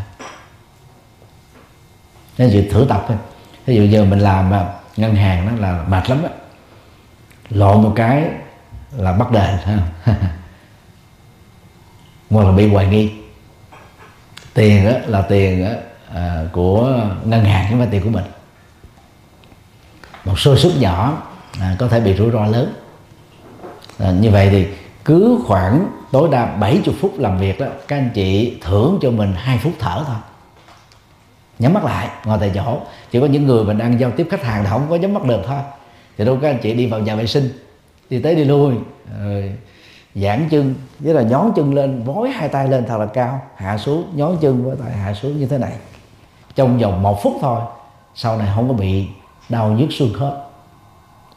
Tê bại liệt sụi hay là thần kinh tọa. Và nếu như mình có một cái không gian đó, mình đi tới đi lui trong vòng à, một phút thôi hít thở thật là sâu. Và tập trung vào hơi thở không nhớ cái gì nữa bỏ hết con con con số vào bên bỏ hết tiền vào bên. Bỏ hết tất cả mọi thứ vào bên. Thì sau một vài phút đó cái năng lượng mới nó tiếp tục nó được nảy sinh. Chúng ta không bị căng thẳng. Tối đa là 90 phút nhưng mà tiêu chuẩn là khoảng 60 phút thôi. À, tập như vậy thì cái cái hiệu suất lao động nó sẽ cao hơn. Còn khi các anh chị làm việc tại nhà đó thì mình có thể để thêm à, cái đèn tia hồng ngoại và cao một mét bảy đó có khoảng chừng là 500 ngàn 600 ngàn. Mình rọi ít nhất một lần cho đến hai lần một ngày. Một lần khoảng ba bốn chục phút. Khi các anh chị đang đối diện trước một cái gì đó căng thẳng mệt mỏi rọi đèn lên sau óc nó, nó làm thông máu lên não. Làm cho tâm chúng ta thoải mái và trước khi đi ngủ cũng rọi đèn thì không có bị ác mộng không bị mất ngủ. Cho là hỗ trợ thêm đó là cái kỹ năng thở. Còn ngồi đó, các anh chị có thể ngồi ở trên ghế mà thẳng lưng, không được gồng cơ thể, không được khom lưng. Thẳng như bức tường, mình mới ngồi lâu được. Và nếu mình ở nhà đó, thì mình à, có thể dùng các cái loại quần dây thun á, rộng lỏng chút xíu, để cho thở được thoải mái. Còn khi mệt quá thì các anh chị có thể nằm ở trên giường, không để hai tay lên ngực, để ép ép ép tim ha để duỗi tay ra không đầm gối cao. Để lấy cái mờ cái gối mỏng mỏng khoảng chừng 4 cm như thế này thôi. Đó, thì máu huyết sẽ lưu thông. Nhắm mắt lại lúc thực tập á, thì phải nhắm mắt lại để ngưng các hoạt động thị giác. Và ở một cái không gian yên tĩnh để ngưng các hoạt động thính giác. Cái nghe nhìn này nó làm cho chúng ta bị nhiễu tâm dữ lắm. À, rất là mệt mỏi. Còn ở tại công ty ở nơi làm việc đó, thì các anh chị chấp nhận tương đối một ngày mình làm 8 tiếng thì mình là à cứ 90 phút mình hít thở làm đi hai phút. À, thì chúng ta có mấy phút được hít thở. Thì các căng thẳng nó tan biến hết liền. Vừa hít thở mà có thêm đèn tiêu ngoại rọi nữa là rất là khỏe. Đó là yêu, yêu cầu thứ nhất. Yêu cầu thứ hai đó các anh chị à, nhớ cái động tác là làm chủ hơi thở ra vào tôi cảm nhận mừng vui. Mừng nó thuộc về quan hỷ. Ê, vui thuộc quan hỷ mừng nó thuộc về hạnh phúc. Thì thuật ngữ Phật học đó là gì? Là hỷ lạc. Quan hỷ và hạnh phúc. Có nhiều nỗi buồn nhiều tổn thất nhiều mất mát nhiều việc không như ý. Sống chung làm chung với những người khó ưa những người không biết điều làm sao mình mừng, làm sao mình vui được? Chúng ta phải thưởng cho mình cái cảm nhận mừng vui. Thì bằng cách này các anh chị sẽ không bị áp lực cảm xúc, không bị dướng kẹt cảm xúc, không bị khổ đau. Chúng ta phải cảm nhận thôi. Và và ở trong cái bài kinh 16 kỹ năng thở thiền đó, mà cái quyển màu xanh xanh các anh chị được tặng đó tôi trích và dịch nguyên tác. Thì chúng ta khi mình ngồi ở một nơi thanh vắng đó thì cảm nhận toàn bộ hơi thở nó tác động đến toàn bộ tế bào chân lông, toàn thân. Cùng với hơi thở ra vào tôi cảm nhận an tịnh toàn thân. Thì đó mình phải liên tưởng. Thì lúc đó các anh chị, tức là hình dung cái miệng của mình đó là hoa sen đang nở, bông hồng đang tươi hướng dương đang cười. Cười mỉm chi. Đừng đừng ngại ta nói là anh này, chị này hay hay bát bát không sao chứ cái động tác mà mình cười lúc đầu nó hơi gượng vì mình chưa quen. Về sau này nó sẽ rất là bài bản. Nó làm cho các cái căng thẳng về phương diện à, cơ thể học nó được tan biến nhanh lắm. Và chị em phụ nữ đó cứ tập cười thường xuyên với chồng. Thay vì cào nhào cằn nhằn chì chiết nói dai nói dài nói dở kể lễ càm ràm mấy ông nghe cái căng thẳng thần kinh. Là tìm lý do ra quán bia ôm thư giãn là tiêu rồi. Thì các chị đổi phương pháp. À, nhất là vợ giật nhá rất là giỏi về cái đó. Thì tôi tôi đi giật uh, à, ba lần. Mỗi lần là uh, ba tuần. Rồi cũng đến những uh, gia đình người nhật đó. rồi nghe những người nhật người ta tâm sự đó. Thì tại sao đó? Người ta nói, đề cao là lấy giờ nhật là số 1 các anh chị xem phim nhật. Thì qua nhật bản là phụ nữ, nhật bản làm sao đẹp bằng phụ nữ việt nam được? Đúng không ạ? Mà tại sao nói là ăn cơm tàu. Vì ăn cơm tàu là ăn toàn là những món độc không à? Mười món. Chứ không phải ăn như burger, sữa phó mát của tây. Ăn cơm phải là cơm tàu mới là thượng thẳng. Ở nhà tây. Mà nhà đẳng cấp là nhà pháp thì dĩ nhiên là đẳng cấp cao rồi. Nhưng mà cứu về nhật tại sao mà gọi là số 1 mặc dù chị em phụ nữ nhật không đẹp vì người phụ nữ nhật rất là tinh tế.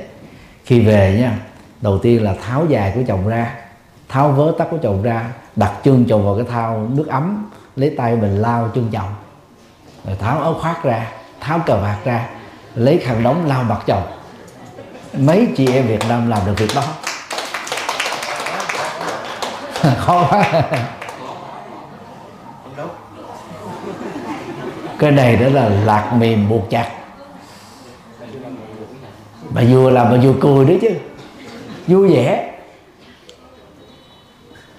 Thì ông chồng ông có cái giác gì? Tôi là vua của gia đình. Thì khi mình làm vua, mình phải thể hiện cái trách nhiệm làm vua của mình chứ. Mang về hạnh phúc, mang về tài sản, mang về danh dự, mang tất tần tật mọi thứ về. Mà mình chỉ tốn gì? Có 3 phút chăm sóc thôi những mấy nụ cười miễn phí. Được rất nhiều thứ. Còn nếu các chị không làm việc đó đó, thì mấy ông sẽ đi tìm mấy cô trẻ đẹp hơn ở bên ngoài. Toàn là giả, bẩm, trình, thưa, nũng nịu. Vì mục đích là vòi tiền mà. Thì phải có chiêu chứ. Và đôi khi ở nhà vợ tao quát, la, tháo cần dần. Và xem chồng như là đứa con trai. Con trai lớn thôi nhiều khi nhắc cái việc gì chắc năm lần mới được lắm cả chục lần.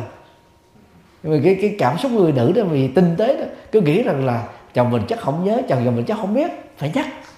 À, vậy cái đó làm cho cái tôi của ông đàn ông đó bị va chạm. Cho nên muốn giữ chồng á là phải làm sao đừng đụng chạm vào cái tôi. Muốn giữ vợ thì làm sao đừng đụng chạm vào cái cái hệ cảm xúc. Vì đụng vào họng cái xúc đó nó tu trào bắt trào làm cho ra nhẹ. Đó là hai cái tối kỵ, đừng đụng vào. Cho nên là khi mà vợ mà có cãi lộn đó quý ông, cứ nhường nhịn đi. Đừng có cãi nữa cãi nữa là thua. Vì lúc mà cãi lộn với cái cảm xúc dân trào phụ nữ không cần biết đúng sai nữa. Mà càng cãi là họ càng sai, nhưng mà họ sẽ làm cho ra rẻ là đắt hết. Cho nên nó tập theo vợ nhật. Làm cho người đàn ông là gì? Cái đa cái đề của vợ cảm thấy hãnh diện tự hào lắm. Rồi khi vậy thì ông đâu có cần phải đi đâu để đi tìm kiếm nữa đâu. Về tới nhà thật sự là tổ ấm thật sự là hạnh phúc thật sự là mừng vui. Thì liên tưởng hoa sen nhất là hoa hướng dương nở rất đẹp chọn ngày. Nhưng mà khi quý cô quý bà giao tế với người khác đó, rất là ngọt dịu phải không ạ rất là dễ thương. Nhất là những người làm công tác giao giao tiếp đó, được huấn luyện mà người ta chửi mình, chửi sai, chửi vô cớ gì cũng cười. Cái nhiệm vụ của người giao tiếp không phải là đi cãi lộn, mà làm cho khách hàng hài lòng để tiếp tục dẫn các hàng khác đến với công ty của mình. Nhưng mà khi về nhà chúng ta tháo cái mặt nạ đó ra. Mà nếu mình không có thực tập á, thì người thân mình lãnh đủ. Lãnh đủ. Cái đè nén mà, cái dồn nén. Cho nên là khi thực tập chúng ta nhớ là gì? À tôi cảm nhận mừng mừng vui hay là hỷ lạc? Mình phải tập cái đó thôi. Cái hỷ lạc nó không ai tặng cho mình. Tiền không mua được. Mình phải tự cười, mình phải tự lạc quan, mình phải tự hạnh phúc thôi. Nó là một cái đầu tư không tốn tiền, nhưng mà có thành quả. Điều thứ ba đó đó là liên tưởng đến việc tháo mở trói buộc tâm cùng với làm chủ hơi thở ra vào, tôi cởi trói tâm thì tâm chúng ta đó, trước nhất là bị cỡ, bị chối buộc bởi quá khứ.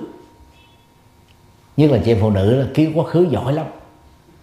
Không cần huấn luyện, mà nhớ dai dữ lắm.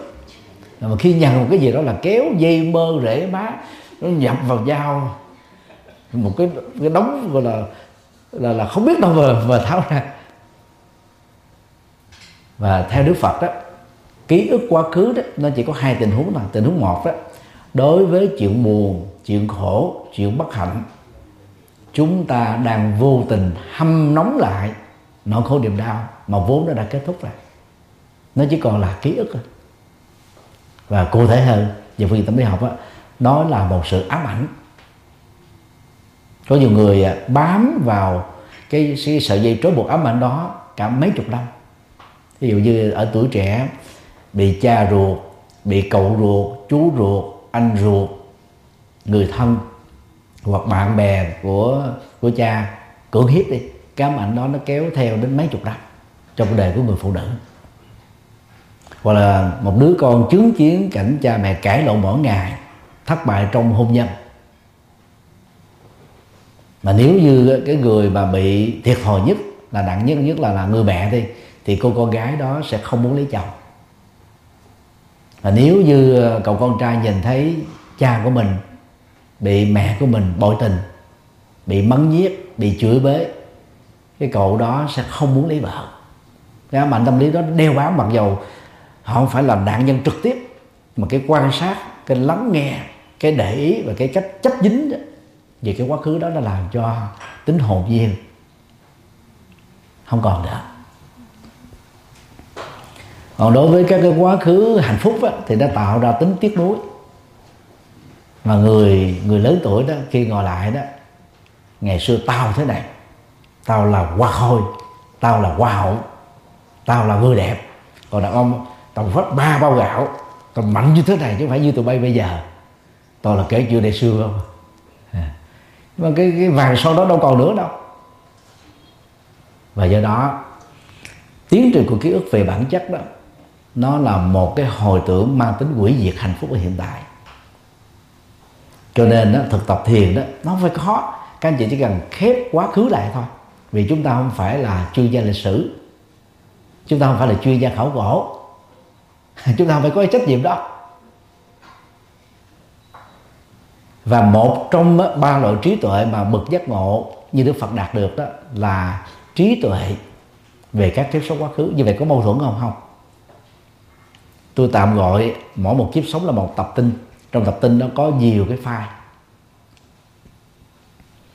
Thì khi nào cần lấy một cái tập tin trong một kiếp nào đó trong một cái sự kiện nào đó thì đức phật chỉ cần tập trung trong vòng 2 giây.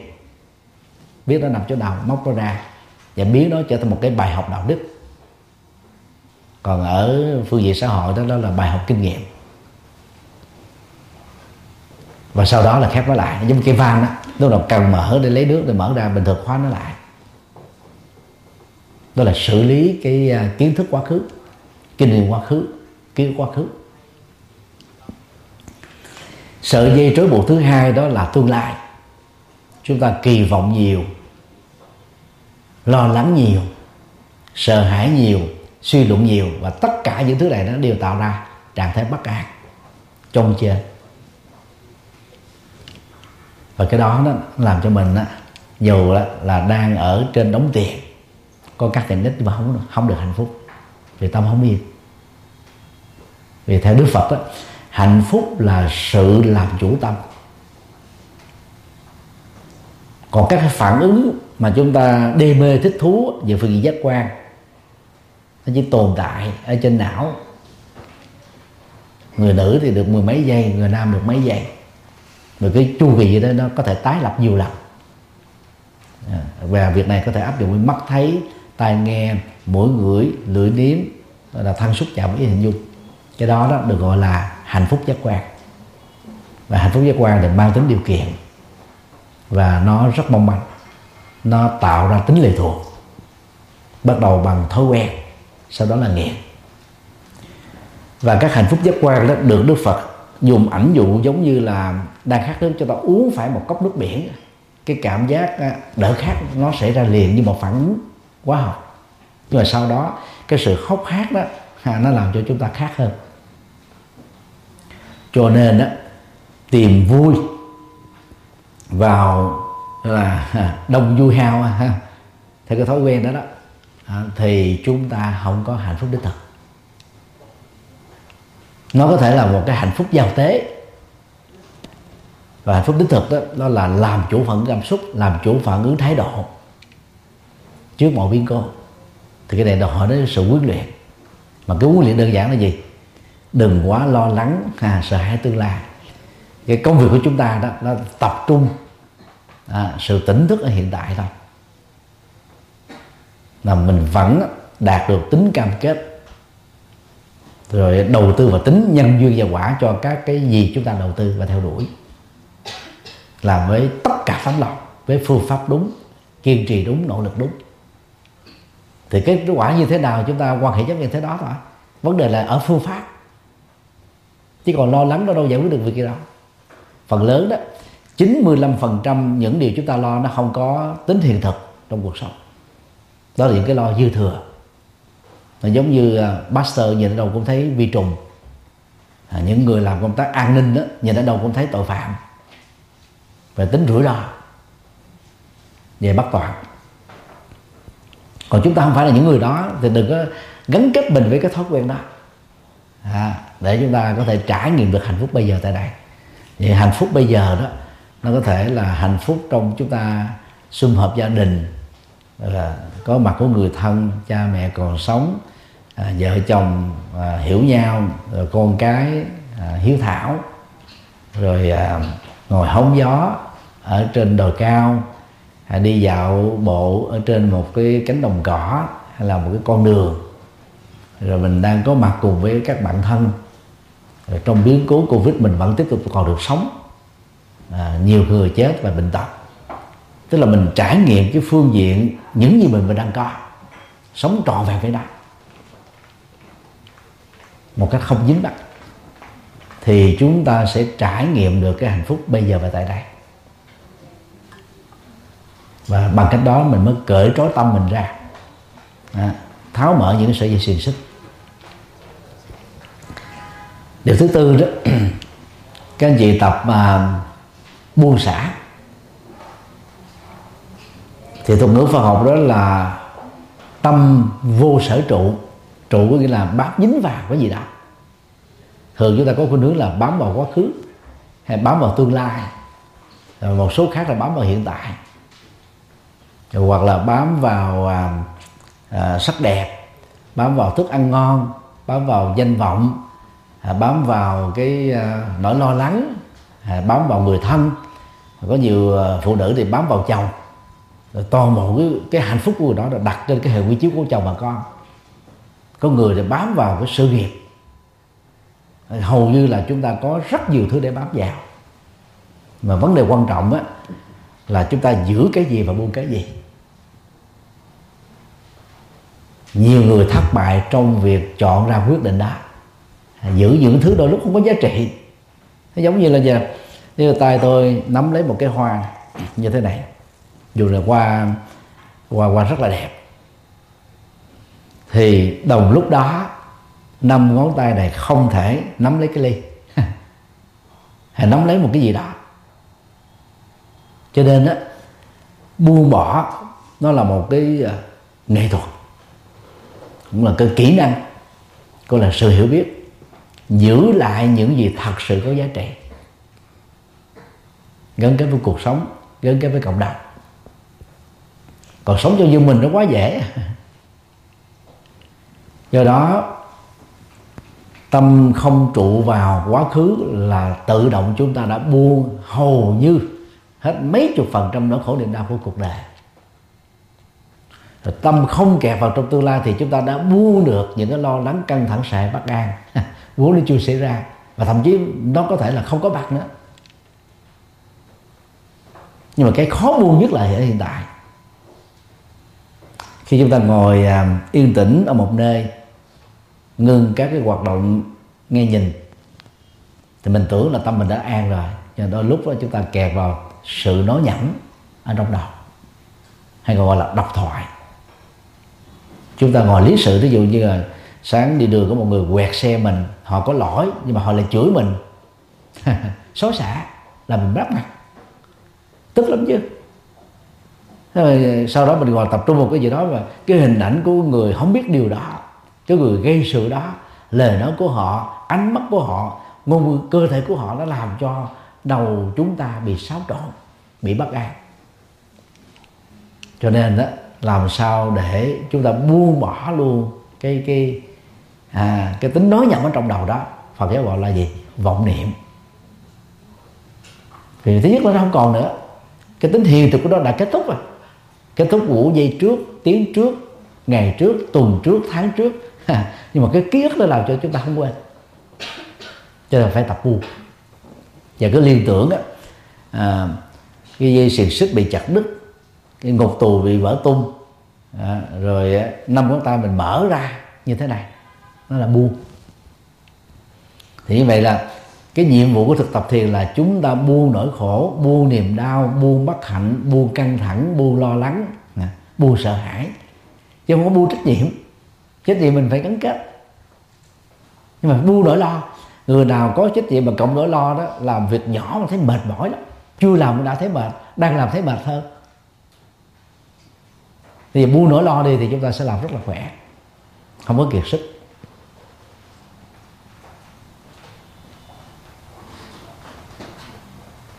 Thì nói tóm lại đó, thì trong cái thực tập và căn bản của thiền thì các anh chị nhớ là tập trung theo dõi hơi thở, làm chủ hơi thở. Quên hết tất tần tật mọi thứ. Thì một điều mầu nhiệm nó sẽ xảy ra vài phút sau đó thôi. Năng lượng tích cực được hồi sinh. Đầu nó được làm mới, thoải mái. Nó tạo ra cho mình những ý tưởng mới. Cho nên các anh chị cũng tập thói quen là đôi lúc mình sẽ ở yên một mình thôi. Không cần có người thân ở bên dành cho mình một tiếng đồng hồ hai tiếng đồng hồ. À, hít thở khí trời đó. Khép hết lại mọi thứ đó. Thì cái sức khỏe thể chất nó được à, tái phục hồi. Và ba cái à, điều vừa vừa nêu đó bên cạnh việc làm chủ hơi thở đó bao gồm đó là cảm nhận hỷ lạc rồi cảm nhận cởi trói tâm à, cảm nhận buông bỏ. Thì cái mà chúng ta còn giữ lại là gì? An lạc hạnh phúc sự tỉnh thức. Thì khi có thừa tỉnh thức rồi đó thì các anh chị sẽ mở ra rất nhiều các chìa khóa và cánh cửa cho các giải pháp đúng dẫn đến thành công. Và người sống như vậy đó thì tự động trí sáng tâm vững cảm xúc và tích cực và đẹp thì tự động á, các quyết định của người đó sẽ mở ra tính giá trị. Giá trị sống. Life values. Chứ không phải là giá trị vật chất này và những người như vậy đó thì họ sẽ biết đầu tư vào các mối quan hệ lâu dài. Ví dụ quan hệ vợ chồng là quan hệ lâu dài một kiếp người. Quan hệ thiêng liêng giữa cha mẹ và con cái là quan hệ lâu dài. Mà đức phật gọi đó là gì? Xem cha mẹ như là hai vị phật trong nhà. Thì cái quan hệ giữa chúng ta và những đứa con của mình cũng là phải quan hệ lâu dài. Nó nó nó nó vượt lên trên các quan hệ khách hàng quan hệ xã hội. Như vậy, dù có giàu, có nào đi nữa, nếu chúng ta biết cách quản trị đó, thời gian, chúng ta vẫn còn thời gian để chăm sóc người thân, hạnh phúc với người thân, có mặt với người thân cái đó nó, nó mới làm cho cuộc sống của mình đó thành công. Chứ không phải là chỉ thành công vật chất không. Có rất nhiều người triệu phú tỷ phú nhưng mà thất bại một trăm phần trăm về hạnh phúc gia đình. Nếu chúng ta hỏi họ và họ là thân của mình đi họ sẽ nói thật là tôi khổ lắm. Ừ. cho nên đó, đánh dấu cái sự thành công và giá trị sống của cuộc đời đó bằng các gì vật chất là chúng ta bị sai lầm. Thành công vật chất mình phải phấn đấu như phải biết chăm sóc à, hạnh phúc cho bản thân cho người thân bằng các cái thực tập. Thì đó là cái phần à, giới thiệu à, bao quát về thực tập thiền. Gắn kết với việc à, chúng ta nỗ lực xây dựng sự nghiệp trên nền tảng là mang lại các giá trị sống. Không biết bây giờ mấy giờ?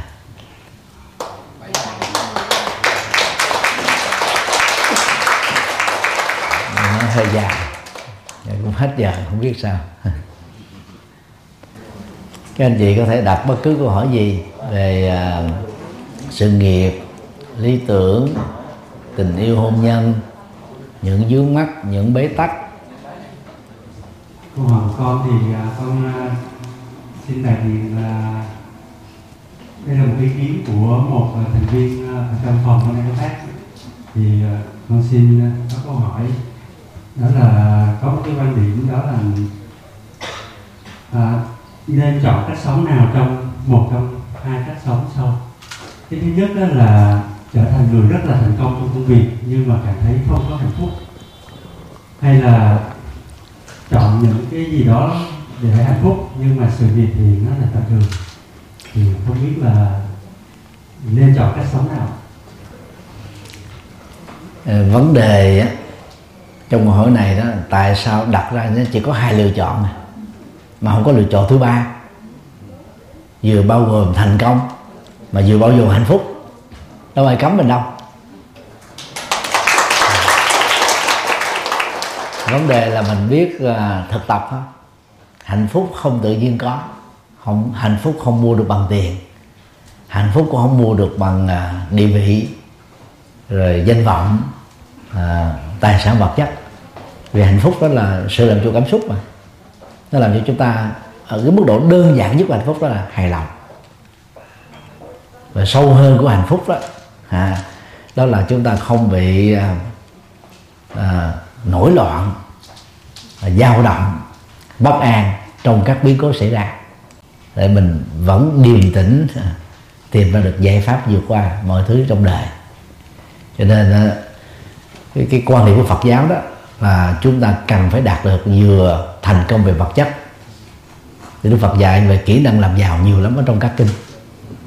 Rồi chúng ta cũng phải đồng thời đó là trong cái nỗ lực uh, sống ở gia đình lập nghiệp ở công ty ở nơi chúng ta làm việc đó, chúng ta phải trải nghiệm hạnh phúc à, à, trong những hành động trong những việc làm của chúng ta.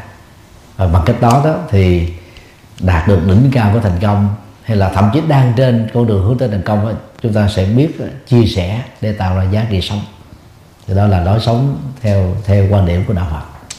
Mời câu hỏi khác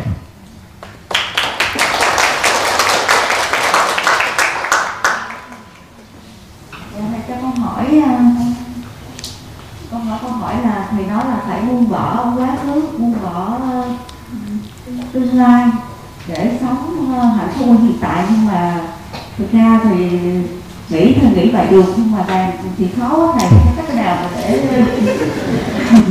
để dễ dàng mà thực hiện được cái đó không thầy ở, à, ở nhà chị có thường xuyên à, xem tivi không?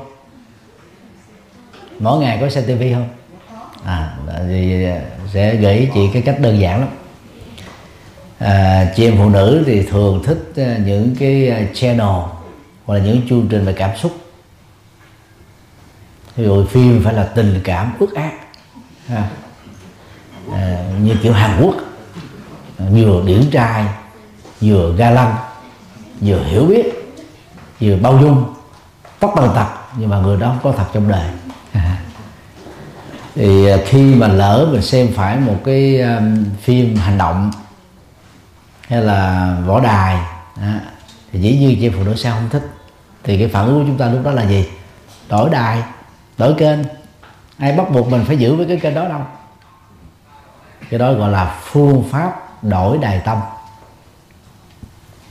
Như vậy khi mình tiếp xúc với con người nào sự việc gì tình huống nào mà cái phản ứng á, à, từ cái sự tương tác đó nó không làm cho mình được hạnh phúc á, thì tâm mình đừng kẹp vào người đó đừng dướng vào sự kiện đó. Chúng ta thay đổi tâm mình chuyển tâm mình qua một đối tượng khác một cái sự việc khác một vấn đề khác. Cứ nhớ thay đổi đồi tâm đài tâm thôi. Thì không có gì là khó tất cả là thói quen thôi. À, cho nên mình chỉ cần nhớ à, là cái cái cái cái cảm nhận nào nó làm cho mình không vui được thì mình đổi cái chủ đề qua cái chuyện khác. Do đó đó đang lúc cãi lộn ha, thì một trong hai người nhất là vợ chồng phải nhớ là gì? chuyển qua chủ đề mới. Đừng có vô vấn đề đó nữa. Hoặc là nếu cái người kia quá dai họ muốn làm cho ra lẻ hết mọi thứ mà. Mà càng cãi vô là càng nát hết vấn đề. Mất hết hạnh phúc. Thì một trong hai người phải tìm lý do bận quá. Có có chuyện gì đó phải đi việc làm gấp đèn. Thì gọi lại cục hứng à. thì cãi lộ phải có hai người. Một người sau cãi. Mà khi mà mình tách cái cái cái cái không gian đó ra cái công việc nó cũng tách ra khỏi cái đó. Thì cái não mình nó không có tập trung vào đó nữa thì tự động ngồi xuống. Và cách đơn giản nhất đó, để à, chuyển đổi đại tâm thì mình tập trung vô một cái gì đó ví dụ nhất là hơi thở. Vì vì có thể chậm phản ứng một chút. Tại vì mình nghe xong phản ứng liền mình nói liền thì tự động dễ mất kiểm soát à, cứ tập trung hơi thở từ cái tâm mình nó điềm lại thoải mái thì mình sẽ hiểu được cảm thông. Thì trong cái không gian đó bối cảnh đó cái sự kiện đó người đó có suy nghĩ như vậy ứng xử như vậy là thông cảm bỏ qua không chấp. Đó là cách chúng ta thu chính mình. Như vậy là rộng lượng cao thượng bao dung hiểu biết đối với người khác là cách chúng ta mang cho mình được hạnh phúc. Tôi nghĩ đến cái góc độ đó thì tự động mình dễ thực tập à, còn á, cái cảm giác mình tức quá. Là bởi vì mình chấp. Chấp mình mới tức. Thì nói tóm lại đó là mượn một cái à, chủ thể một vấn đề một cái sự vật cái sự việc nào đó tập trung vào để mình quên đi những cái kém giá trị để làm phương pháp thay thế ở giai đoạn đầu. Còn khi thực tập sâu hơn đó thì mình sẽ à, nhận thức thế này tôi không phải là nạn nhân. Mà dù về phương luật pháp mình đang bị xúc phạm đang bị tổn thương đang bị người khác làm sai với luật. Thì khi mình nghĩ mình là một nạn nhân á, thì cái cảm giác đau rồi khổ rồi khó chịu nó nó nó, nó bám lấy mình dữ lắm nhất là mình cảm giác mình bị, bị lừa lừa bởi người thân khó chịu lắm. Mình tháo mở cái tính cách nạn nhân đó ra à, đồng thời chúng ta cũng không có xem cái người đó đó là cái người thủ ác là tác giả của những nỗi khổ niềm đau đối với mình một cách có chủ đích. Thì đó là cách mà mình phải xử lý cảm xúc. Còn vấn đề còn lại nếu đó là vi phạm luật pháp thì các anh chị có thể nhờ luật pháp can thiệp. Mình không làm thay thế chức năng của luật pháp. Mà các cái bộ phim của mỹ à, của ấn độ của trung quốc anh hùng à, không cần phải nhờ luật pháp giải quyết họ giải quyết theo giang hồ. Thì đó là cái cái nó đánh vào à, cái lòng anh hùng đang ẩn nấp trong rất nhiều chàng trai. Và các cô gái là rất thích xem những bộ phim như thế à, được bao bọc như thế. À, nhưng mà khi làm đó, điều đó trong thực tế là ở tù á. Cho nên là trong năm qua chúng ta thấy là vàng sau Việt Nam á nó tạo ra rất nhiều các sóng gió nhiều người đóng sai vai. Mình là một người dân nhưng mà nghĩ mình là thẩm phán hay là bồi thẩm đoàn theo luật pháp của Mỹ hay châu Âu. Và khi mình đóng sai vai rồi đó là um, khi mà có nhiều người ta sợ quá đâu dám phản ứng mình nghĩ là mình đúng. À, cái cường điệu cái cường độ à, cái, cái tính thường xuyên đó là gia tăng. À, thì đó là cái mà chúng ta tự đẩy mình vào cái chỗ không còn lối thoát. Không có người thừa thôi có người thừa là ở tù. Vì vi phạm vào điều 155, 156, 331 của luật hình sự. Mà có thể tội chồng tội đó. Cho nên đó là chúng ta sẽ bỏ đi cái thái độ phán xét. Và chỉ nhận nhìn nhận sự vật đó dưới tức là sự kiện là fact. Chứ đừng có để cho attitude thái độ nó can thiệp vào phần lớn chúng ta có thói quen là, gọi là thái độ hóa, cảm xúc hóa một vấn đề, một con người. Cho nên nó dẫn đến cái phản ứng là thích hay không thích. Cái này nó làm cho tâm mình nó rất là rất là mệt. Do đó, chúng ta ghi nhận đầu tiên đó là một sự kiện thôi, một tình huống. Đừng kéo theo những cái phản ứng phụ này còn việc nào sai, chúng ta nhờ luật pháp can thiệp. Thì bằng cách đó mình cũng tháo mở được cái à, những cái cảm xúc tiêu cực ra. À, để mình không có bị dướng vào những cái bẫy đó. À, bằng cách đó thì mình có thể làm chủ được bản thân. Mời câu hỏi cuối cùng.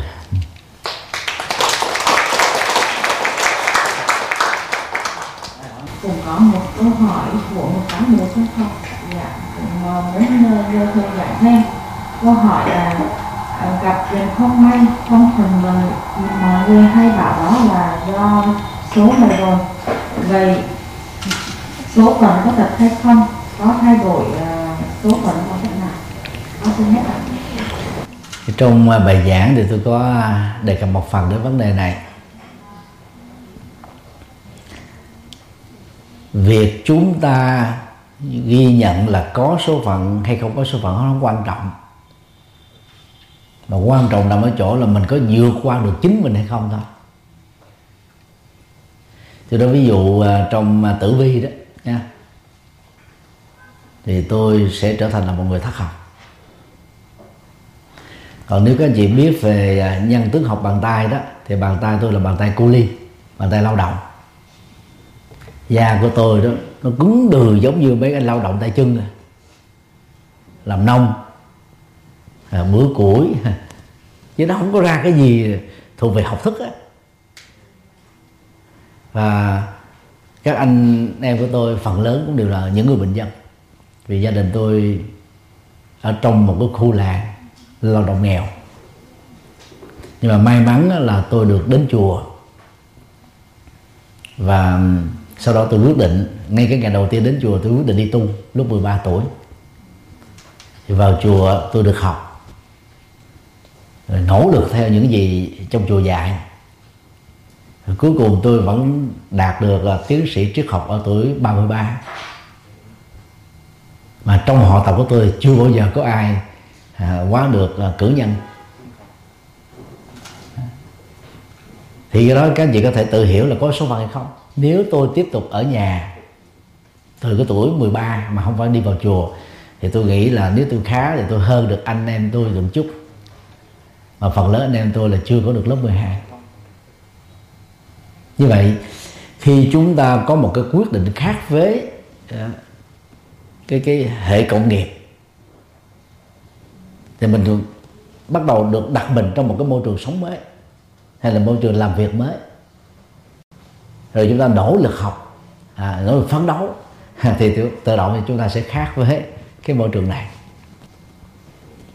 Về các anh chị em mà đi sang Hoa Kỳ, châu Âu, Úc, Canada thì tôi thường nói đó là 12 con giáp, tuổi nào cũng là tuổi con trâu. Cái văn hóa đó là thế. Cái môi trường công nghiệp đó là thế. Thói quen đó là thế. Lối sống đó là thế. Muốn tồn tại phải vậy thôi. Như vậy cái tuổi con trâu đâu không còn quan trọng nữa. Vì tuổi nào muốn thành công cũng phải là tuổi con trâu, phải cài hết trơn á. Tu sĩ cũng vậy chứ đừng nói là người tại gia như vậy là qua bằng chứng một cái ví dụ nhỏ của tôi thôi thì tôi thấy là cái số phận do mình tạo ra từ cái quyết định đúng hay quyết định sai từ cái nỗ lực đúng hay là nỗ lực sai từ phương pháp đúng hay là từ phương pháp sai từ cái tầm nhìn đúng hay là tầm nhìn sai thôi. À, giá trị cao và thấp nó nằm ở chỗ đó. Gọi đó mình gọi đó là số phận. Số phận tôi làm thầy tu hay là số phận tôi không làm thầy tu đó là cái cái, cái cách nhận thức vấn đề nó không quan trọng nữa không quan trọng có nỗ lực đúng có kiên trì đúng thì những cái gì mình phấn đấu được là thành công hết trơn cho nên là các anh chị hãy cố gắng là đừng bỏ rơi ước mơ. Nhưng mà ước mơ đó muốn thành công đó, thì tôi thường ví dụ là nó trong cái tầm nhón chương vối tay thì nó có tính hiện thực. Còn những ước mơ xa về đó càng mơ vào càng lao vào càng chạy theo nó các anh chị chỉ có tuyệt vọng thôi. Không không không có cái cái kết quả như sự trong đợi đâu.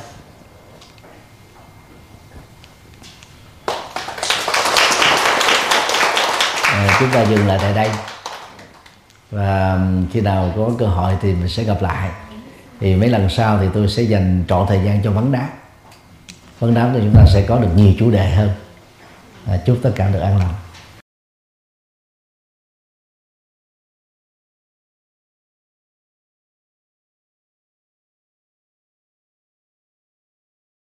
Thư vận động xây dựng chùa Quan Âm Đông Hải, tỉnh Sóc Trăng.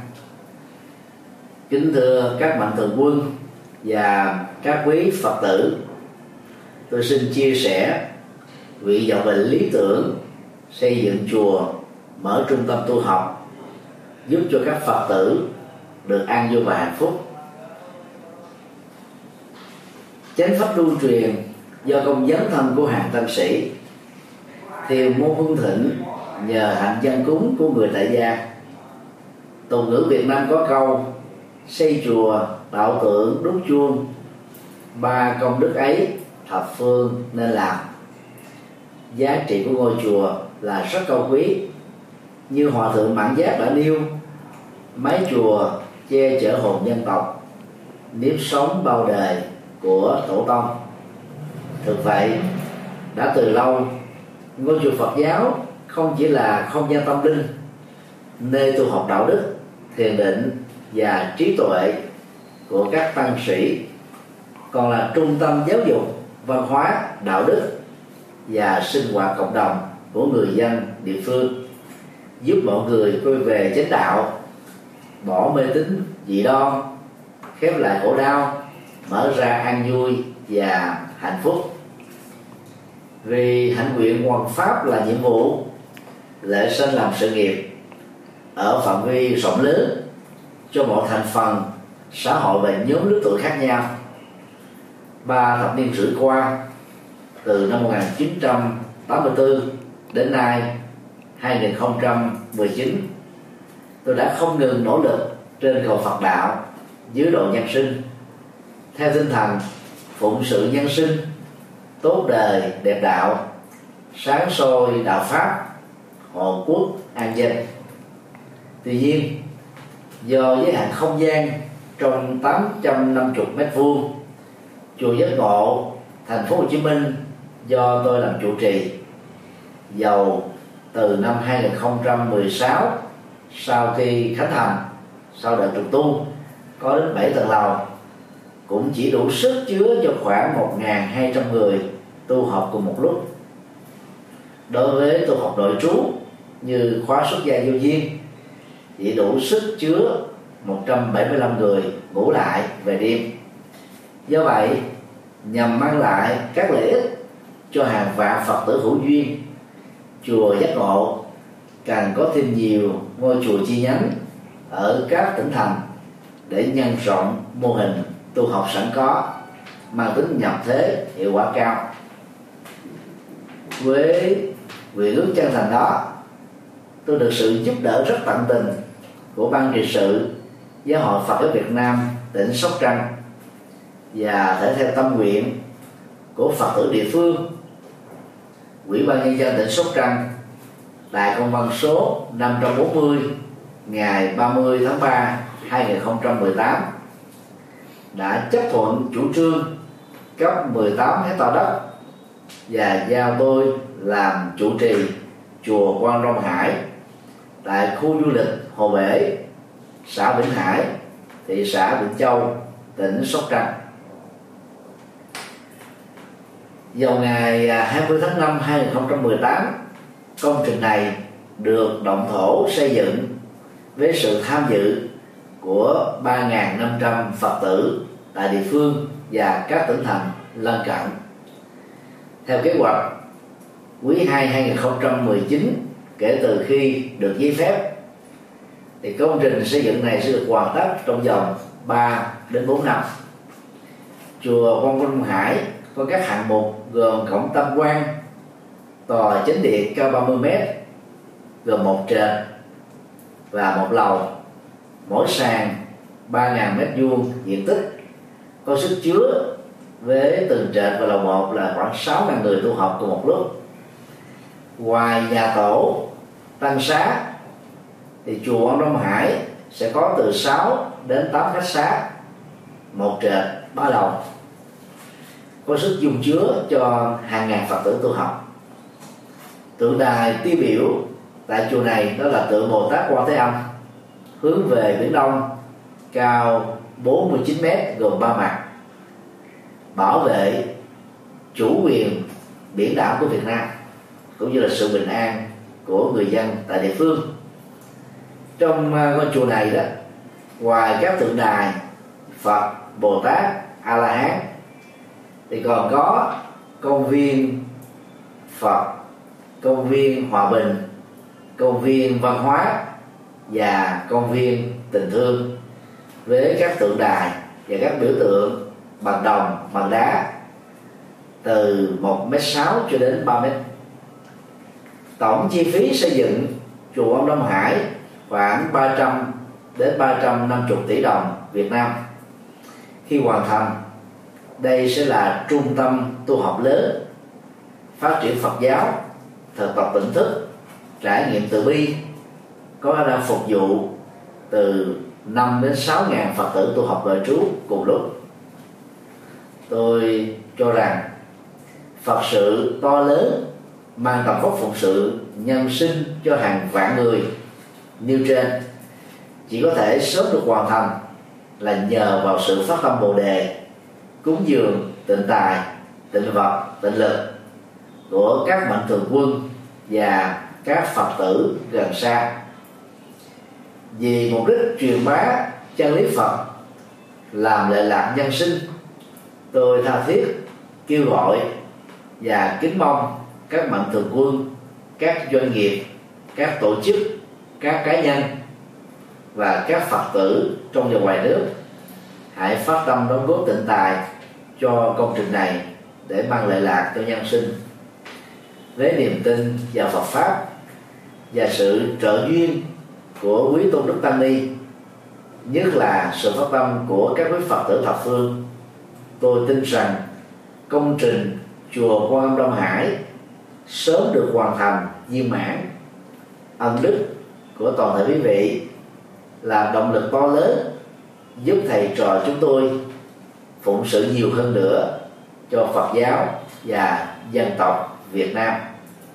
Tôi thành kính tri ân tán dương công đức cúng dường của các quý vị. Nguyện cầu hồng ân Phật pháp tăng gia hộ quý vị. Thân tâm an lạc. Phước lộc thọ tràn đầy. Sở nguyện tùy tâm. Các tường như ý. Nam mô công đức lâm bồ tát. Nam mô quan hỷ tạng bồ tát ma ha tát. Đạo phật ngày nay dân hiến. Đạo phật ngày nay huy hoàng đạo phật năm châu bốn biển dựng xây tinh độ chân gian. Đạo phật ngày nay dân hiến đạo phật ngày nay huy hoàng.